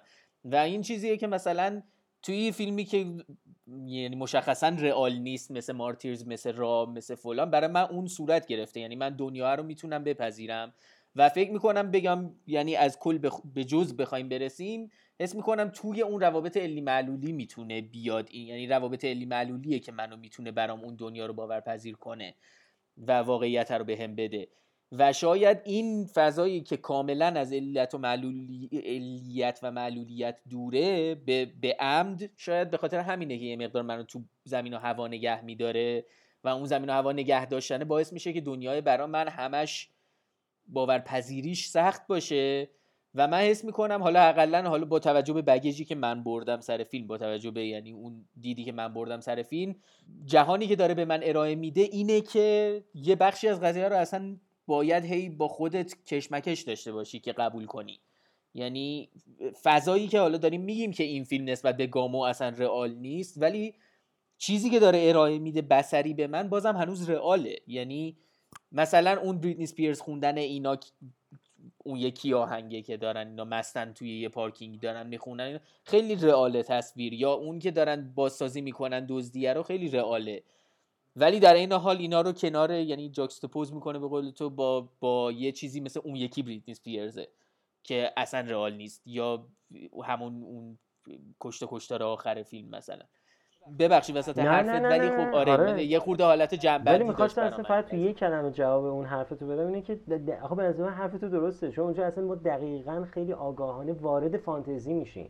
یعنی چون همونطور که اول حرفم صحبتم گفتم، از جایی که ما وارد اسپین بریک میشیم فیلم دیگه کلا همه چیزو میذاره کنار، تو هیچ چیزی نمیبینی که ما منطق، یعنی منطقم دارم میگم، منظورم اینجا دیگه وارد منطقه رویا میشیم و اون چیزی که بهش دریم لاجیک میگن دیگه اونجوریه. یعنی نه به اون دوباره شکل مثلا لینچیش، ولی چیزی که ما میبینیم اینه که خب اینا تا خرطناق مواد میزنن، خب اینا زندان میافتن، خب اینا راحت از زندان میان بیرون، خب یارو با اینکه آدم کتاکلفتیه ولی اجازه میده سلنا گومز بره. خب مثلا میدونی چی دارم میگم؟ یعنی اتفاقا هر مدل فیلم دیگه‌ای بود، هر جای این قضیه استاپ میشد و اصلا ادامه پیدا نمیکرد، چون تو دنیای واقعی این دخترها اصلا هم زندان میرفتن دیگه در نمیومدن، اینقدر وضعیت زندان واسه این 4 تا دختر خطرناکه. ولی میخوام بگم اتفاقا چون فیلم اصلا واقعا از یه مرحله به بعد خیلی میره توی فضای چیز. ولی الان دقیقاً توی همین نکاتی که نوشته بودم یکی دو تا چیز واسه همین قضیه فانتزی داشتم. ببین یه چیزی که داره اینه که یه تیکه‌ای هستش که تو استخر، اتفاقا خودت هم بهش اشاره کردی، سلنا گومز برمیگرده میگه که کاش میتونستم این لحظه رو فریز بکنم، به منظورش مثلا شبیه عکس بخواد بکنم اینا. اتفاقا من به نظر من اگه بخوایم توی فرامتن و زیرمتن نگاه بکنیم که این حرفش چه معنی میده، دقیقا خود فیلمه. خود این فیلم به عنوان یک فیلم کاملا این کارکرد رو داره که سفر اینها به فضای اسپرینگ بریک رو تا ابد تو یه لحظه نگه داشته. یعنی تو هر بار این فیلم رو ببینی دقیقاً با همین چیزی که سلنا گومز تو صحنه توصیف میکنه کارکردش یکیه. یعنی بخاطر اینها به نظر من اتفاقاً چیزایی که میخوام یک جورهایی مدرک بدم برای این که فیلم از یک جای به بعد کاملا وارد یک فضای فانتزی میشه، در صورتی که از نظر ظاهری رئاله، همه چیز رئاله. یعنی حتی هیچ چیزی تو نورپردازی هم تغییر نمیکنه، اما از یک جایی به بعد آره. این اتفاقه داره بدون اینکه ما بدونیم میفته. من مثلا میگم ما از اول فیلم تصویر یه انیمیشن خیلی معروفی هستش، مای لیتل پونی، اینو تو تلویزیون داریم میبینیم. یعنی اینا چه تو پارتی ان، چه تو اتاق دانشجوییشونن، داریم این انیمیشنی که انگار همش اینا با دقیقاً این تضاد دنیای اینا و دنیای بیرون داره نشون میده. اینا خودشون هنوز تو اون دنیای کیوت مای لیتل پونی و اینا هم داری، دنیای بیرونه اصلا یه چیز دیگه است. یعنی دقیقاً اون پارتیه و اون چیزهای دیگه است که داریم ما می‌بینیم. یه چیز دیگه هم که فکر می‌کنم من نوشته بودم، دو تاست که خیلی نه یکی خیلی هم چیزا نوشته بودم، این بودش که ما توی فیلم از دوربینای هندیکم می‌بینیم که به نظر من این خودش یکی از اون چیزهاییه که حالا نمی‌خوام اصلا بحث هندیکم رو بسط بکشم، ولی دقیقاً دوباره داره واقعیت متفاوت رو نشون میده. یعنی اون صحنه‌هایی که توی اون آپارتمانه این و اینا دارن پارتی می‌کنن، دیگه تیکه‌هایی و یه جاهای دیگه فیلم تو خود اسپین بریک هم ما صحنه‌هایی با هندیکم می‌بینیم و واقعاً فکر می‌کنم اگه اشتباه نکنم دو سه جا خوندم همه نوشته بودن که یعنی اونایی که پژوهشگرها نوشته بودن که هندیکمه و خب این تأثیر داره. یعنی دقیقاً داره این مسئله رو نشون میده، مثل همون صحنه‌ای که دختره داره رانندگی میکنه و ما یک بار از داخل ماشین میبینیم، یک بار از داخل خود اون جایی که دارن دزدی میکنن. و دقیقاً نقش هندیکم هم اینجوریه که ما کیفیت تصویر رو وقتی با هندیکمه با رنگ سچوریشن افتضاح، اصلا اونه واقعیت اون سچوریشن افتضاحه و اون رنگه است. آره. از این ور یه دفعه وقتی میایم تو فیلم خود هارمونی کورین با رنگای عالی و فلان و بیسا، یعنی با فانتزی اسپرینگ بریک روبرو میشیم نه با واقعیتش. و دقیقاً انگار فضایی که تو دقیقاً مثلا خیلی خوب عنوانش کردی، بین زمین و هوا، هیچ جای پای تو رو بند نمیکنه که تو بفهمی آیا واقعاً فلش بک بود، فلش فوروارد بود. یعنی بعد از دیدن چند باره فیلمی که دقیقاً دست میاد آهان داره یه همچین الگوهایی رو نه از فیلم‌های دیگه بلکه تو خود فیلمش داره اون رو میسازه. آره یعنی اصلا خودش داره، آره همین که تو گفتی دیگه، خودش داره اینو از بیس میچینه برای تو، هیچ شبیهشو ندیدی. مثلا صدای چی میگن گلنگدن تفنگی که سر خیلی کاتا یه دفعه میاد که تو اصلا آره یعنی مثلا میگه اون چیزی بود که تو نگاه اول جزو فاکتورایی بود که خیلی منو به کلید اسرار میبرد، ولی این دفعه که دیدم واقعا خیلی یه دید متفاوتی داشتم. آخه حقم داری، چون میخوام بگم اتفاقا این مدل کارهایی که آدمهای شتاب زده میکنن، منظور من اینجا از آدمهای شتاب زده بچه‌ای که تازه مثلا دانشجوی سینما یا حالا سینما خونده میخواد فیلم بسازه، خیلی یه دفعه دوست داره مثلا از این چیزایی که انگار تو فیلم‌های دیگه دیده، ولی خب به نظر من اتفاقا قاعده‌اش همینه، حتی اگر میخوای این کارا هم بکنی باید بتونی تو فیلم خودت به یک چیزی برسی که بیننده اوکی حتی دفعه اول دید نگرفت، دفعه دوم دیگه بفهمه خب این کاتر رو زد داره این کارو میکنه. یعنی نه حالا لزوما هم هر بیننده، ولی دیگه نباید یه طوری باشه که من بیننده احساس بکنم تو این کارو فقط کردی فقط به خاطر اینکه از اون تکنیک استفاده بکنی. میدونی دقیقاً به خاطر همین احساس میکنم این کلید اسراری که تو میگی این موقعی است که انگار کلا فیلمساز شتاب زده است، اینجوریه که فقط از یه چیزی خوشش اومده یا مثلا فلان چیز تو دیدش باحاله، حالا میخواد اون باحاله رو فقط اجرا کنه. ولی خب خیلی فاصله است با کسی که مثلا 30 سال داره فیلم میسازه با یه کسی که حالا مثلا تازه میخواد اولین فیلمش رو بسازه. آره بیشتر از این که به نظرم کلید اسراره باشه که اینا رو یه مقدار شتاب زده عمل میکنه، شتاب زده به این چیزا، حس میکنم اون قضیه فیلم دانشجوییان که شتاب زده و ایمپالسیو کلن برخورد میکنن با این چیزایی که مثلا همینی که خودت داری میگی، مثلا این صدای تفنگ روی کات برای من خیلی حس اونو داره که یعنی مثلا یه آدم جوون خیلی ایمپالسیو یه همچین کاری میکنه. منتها به قول تو مصاحبه هاشو میبینی الان تو این سنم همون حالتو داره، یعنی اصلا هیچ انگار واقعا آدم ایمپالسیویه و تو هنرش قطعا احتمالا آدم ایمپالسیویه، هر چقدر تدوینش و صداگذاریش طول کشیده هم اون تصمیمی که اون موقع گرفته مهمه و به نظر میاد که یعنی مثلا این مدلی اصلا رفته جلو تو فیلمه. خلاصه آره نهایتاً میگم من الان در موضع مخالف وایسادم، ولی حداقلش همین که برای من انقدر جذابیت ایجاد، جذابیت نمیتونم بگم ولی انقدر به قول معروف چی میگفت تو این یارو سریال مهران مدیری یه چیزی مهران مدیری بود کی بود میگفت دوگوله رو انقدر به کار انداخت که اینجوریه که واقعا یعنی مثلا من الان یه هفته بعد هنوز دارم فکر میکنم به این که یعنی مثلا و خب در عین حال به صورت خیلی کانونشنال و حالا کلاسیک نمیخوام بگم که قاطی بشه با اون کلاسیک، ولی به صورت خیلی اولیه یه فیلم دیدن یه سری صحنه ها هم داشت، مثل همون صحنه بریتنی اسپیرز پشت پیانوه که واقعا برای من چیز داشت، قلیان احساسی داشت، قشنگ به معنی چیزش، به معنی خیلی کلاسیکش. میخوام بپرسم، من معمولا یه نقطه قوت یه نقطه ضعف میپرسم از فیلم ها.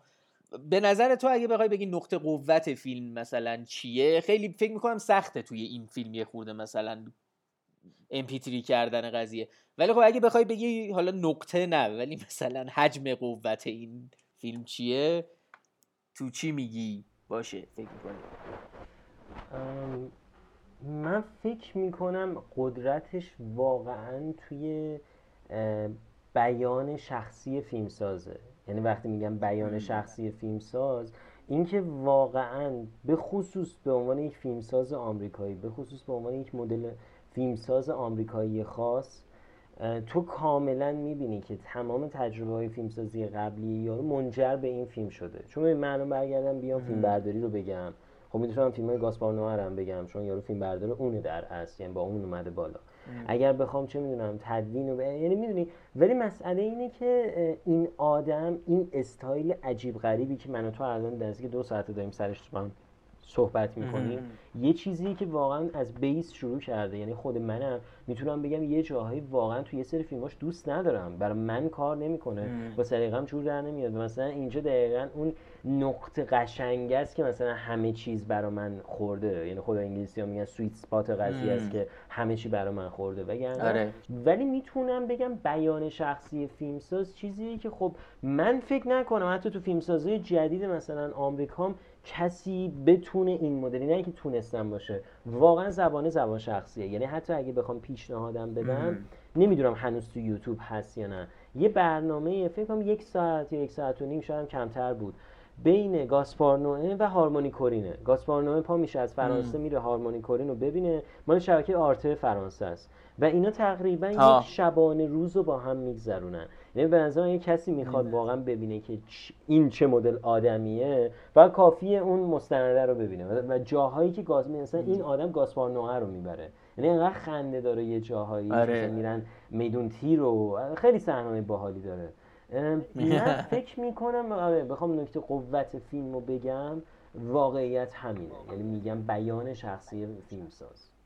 آره فکر میکنم واقعا ریشه هر گونه چیز مثبتی هم که آدم بخواد از این فیلم در بیاره همونه. یعنی اون چیزی که باعث به قول معروف انگلیسی ها میگن کردیت و بلیم فیلم میشه، همون اون زبان شخصی کارگردان است. نقطه ضعف اگه بخوای بگی چی میتونی بگی راجبش؟ ببین نقطه ضعف که میگم واقعا شمشیر دولبه است. به قول تو همونطوری که نقطه قوتش شمشیر دولبه است، اینم شمشیر دولبه است، ولی با اینکه هوشمندانه بوده و از نظر اقتصادی برای فیلم کار کرده. ولی من میتونم پوستر رو شاه مثلا عامل اصلی در نظر بگیرم، ولی هر چیزی که مارکتینگ فیلم بوده و هر چیزی که مثلا باعث میشده که یک نفر بره این فیلم رو ببینه، به نظر من واقعیت نقطه ضعف فیلمه.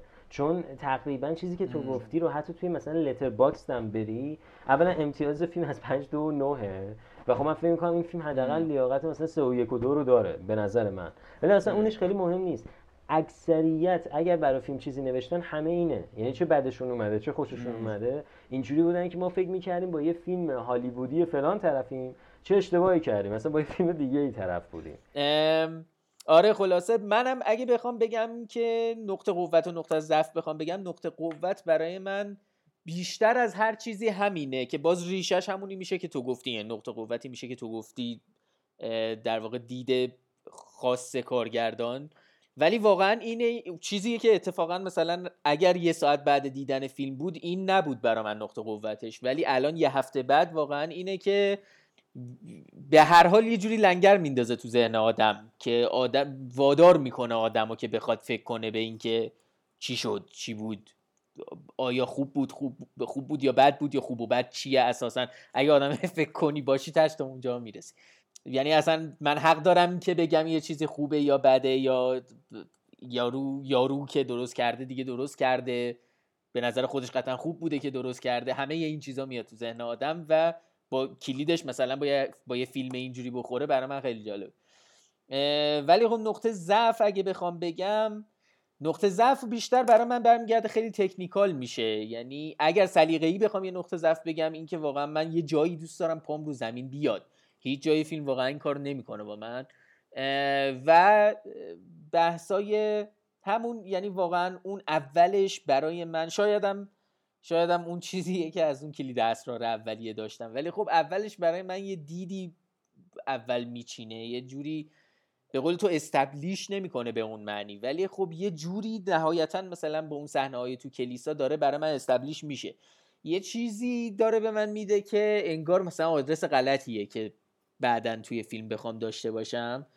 و یه چیز جالبی هم که الان من دارم فکر میکنم این، یعنی خیلی حس میکنم این قضیه یه چیزی که مثلا تصویرش برای من شایا لبافه که هنر به منزله درد کشیدن برای هنر، مثلا میدونی چی میگم؟ یعنی یه همچین چیزی هم انگار من حس میکنم هم تو شخصیت کورین هست اساساً، که یعنی توی مصاحبه خیلی باحالی که بفتا بود احتمالاً تو دیدی قطعاً، ولی خب میگه که یارو میگه که مثلا به فیلمسازای جدید پیامت چیه و اینا، میگه یه کاری بکنیم با من، اینقدر رو میدیوکر را نرین، یه چیزی به من بدی، یه کاری بکنیم، یا مثلا حالمو بد کنین یا حالمو خوب کنین، یه چیزی بدین. و من حس میکنم که خیلی خودش مثلا اصلا فلسفه زندگانیش اینه. منو دقیقاً یاد اون صحنه انداخت توی گامو که خودش بازی میکنه که احتمالاً براش خیلی سخت بوده بازی کردن اون صحنه، ولی به هر حال مثلا حس میکنم که شاید اصلا برای خودش یه مأموریتی گذاشته که من برای هنرم باید یه از کامفورت زون خودم مثلا بیام بیرون. اینم یه چیزی بود که برای من جالب بود اساسا، یعنی از نقاط قوت، بیشتر میتونم بگم نقاط قوت هارمونیکارینه تا بگم این فیلم. آره نهایتا من به همه میگم از 20 نمره بدن به فیلم. چند میدی به فیلم؟ من همیشه جالبه که مثلا واسه یک صفحه یکی از دوستام موسیقی هم مینویسم، از قصد نرفتم تو نقد نمیکنم، بیشتر سعی میکنم جستا بنویسم که نمره ندم، ولی الان که تو گفتی خب فرق داره تو داری میگی، واسه ببینم به این دید نگاش کن که مثلا اگر توی یک کلاس یا فیلمسازی یا مطالعات فیلم یا رو این فیلمو ساخته تحویل تو داده، تو باید یه نمره بدی بهش.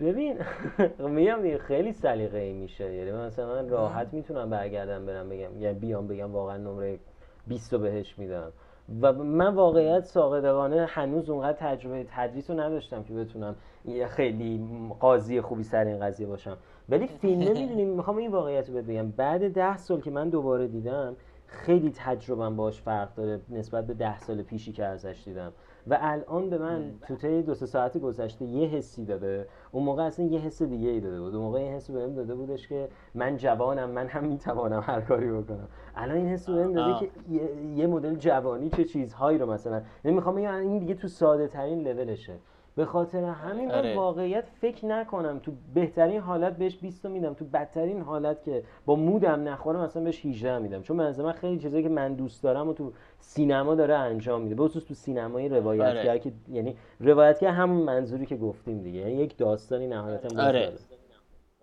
داره. آره میفهمم چی میگی. همون منم بخوام نمره بدم واقعا خب، چون اون چیزای زیاد سینمایی که تو میگی من دوست دارم لزوما چیزایی نیست که من دوست داشته باشم.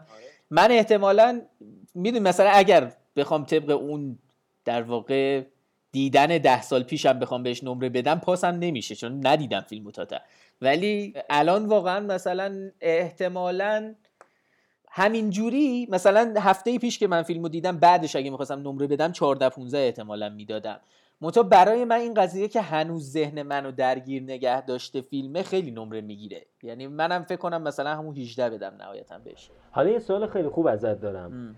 اگه بخوای، چون اسمش رو آوردیم، یعنی اسم چیز رو آوردیم، اسم وولف آف وال استریت، تو اگه بخوای به اون من که میدونم نمره چنده چون عملاً دارم از یکی از فیلمسازای مورد علاقه دارم، میدونم ممکنه اون فیلمش توی فیلموگرافیش برای تو خیلی چیز نباشه، ولی من گفتم به اون فیلم که تقریبا از نظر تماتیک این دوتا فیلم دارن یه مسئله رو نشون میدن ولی با زبانهای سینمایی خیلی متفاوت. نکتهش برمیگرده به اون توضیحی که دادم که گفتم من اگر همین جوری اگه میخواستم به فیلم نمره بدم مثلا احتمالاً 14-15 میدادم، ولی چون تو ذهنم مونده مثلا 18 میدم. من اون رو از همون اول 18 میدادم. تو چند میدادی اونو؟ من صادقانه منم فکر بکنم الان بخوام برگردم به اون فیلم فکر نکنم مثلا منم زیر 18 بدم، 18 بدم، چون از اون فیلماییه که البته یه نکته جالب بگم، نمیدونم اصلا چیز بشه، ولی مثلا سالها بعد مشخص شد یکی از جاهایی که پول وولف آف وال استریت رو ازش گیر آورده بودن، یکی از قاچاقچی نه ولی از این آدمای گنده‌ای که تو کثافتکاری‌های سیاسی نمیدونم تایوان بود، تایلند بود، چین بود، خیلی خنده دار بود که میگفتم این فیلمو تو اگه بخوای و حتی فرامتنش هم ببینی میبینی توی یه همچین لولیه. و واقعیت اصلا به نظر من یکی از چیزهایی که هیچ وقت ممکنه در رابطه با مثلا یه فیلمی مثل پرسایت ما متوجه نشیم همینه که مثلا ممکنه سازندش بیاد بگه که فیلم من یک فیلم در مخالفه زبان جهانیه چون در رابطه با ضد کاپیتالیسمه، ولی مسئله اصلی اینه که فیلم تو اگر کاپیتالیسم نبود هیچ وقت ساخته نمیشد. یعنی ما اگر در یک دوران کمونیستی بودیم کل دنیا مطمئناً فیلمی مثل پارسایت اصلا غیر ممکن بود ساخته شه. آره دقیقاً.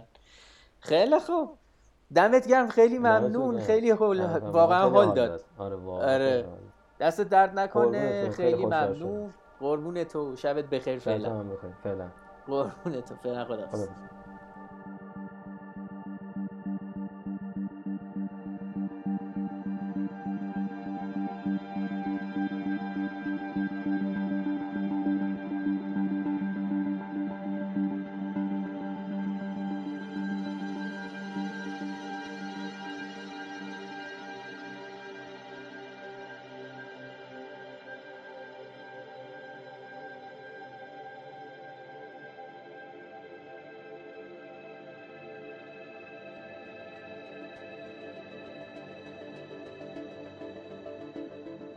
خب خیلی ممنون. اپیزود 10 پرتقال کوکی رو شنیدید راجع به فیلم اسپرینگ بریکرز با اوستا محمودوند.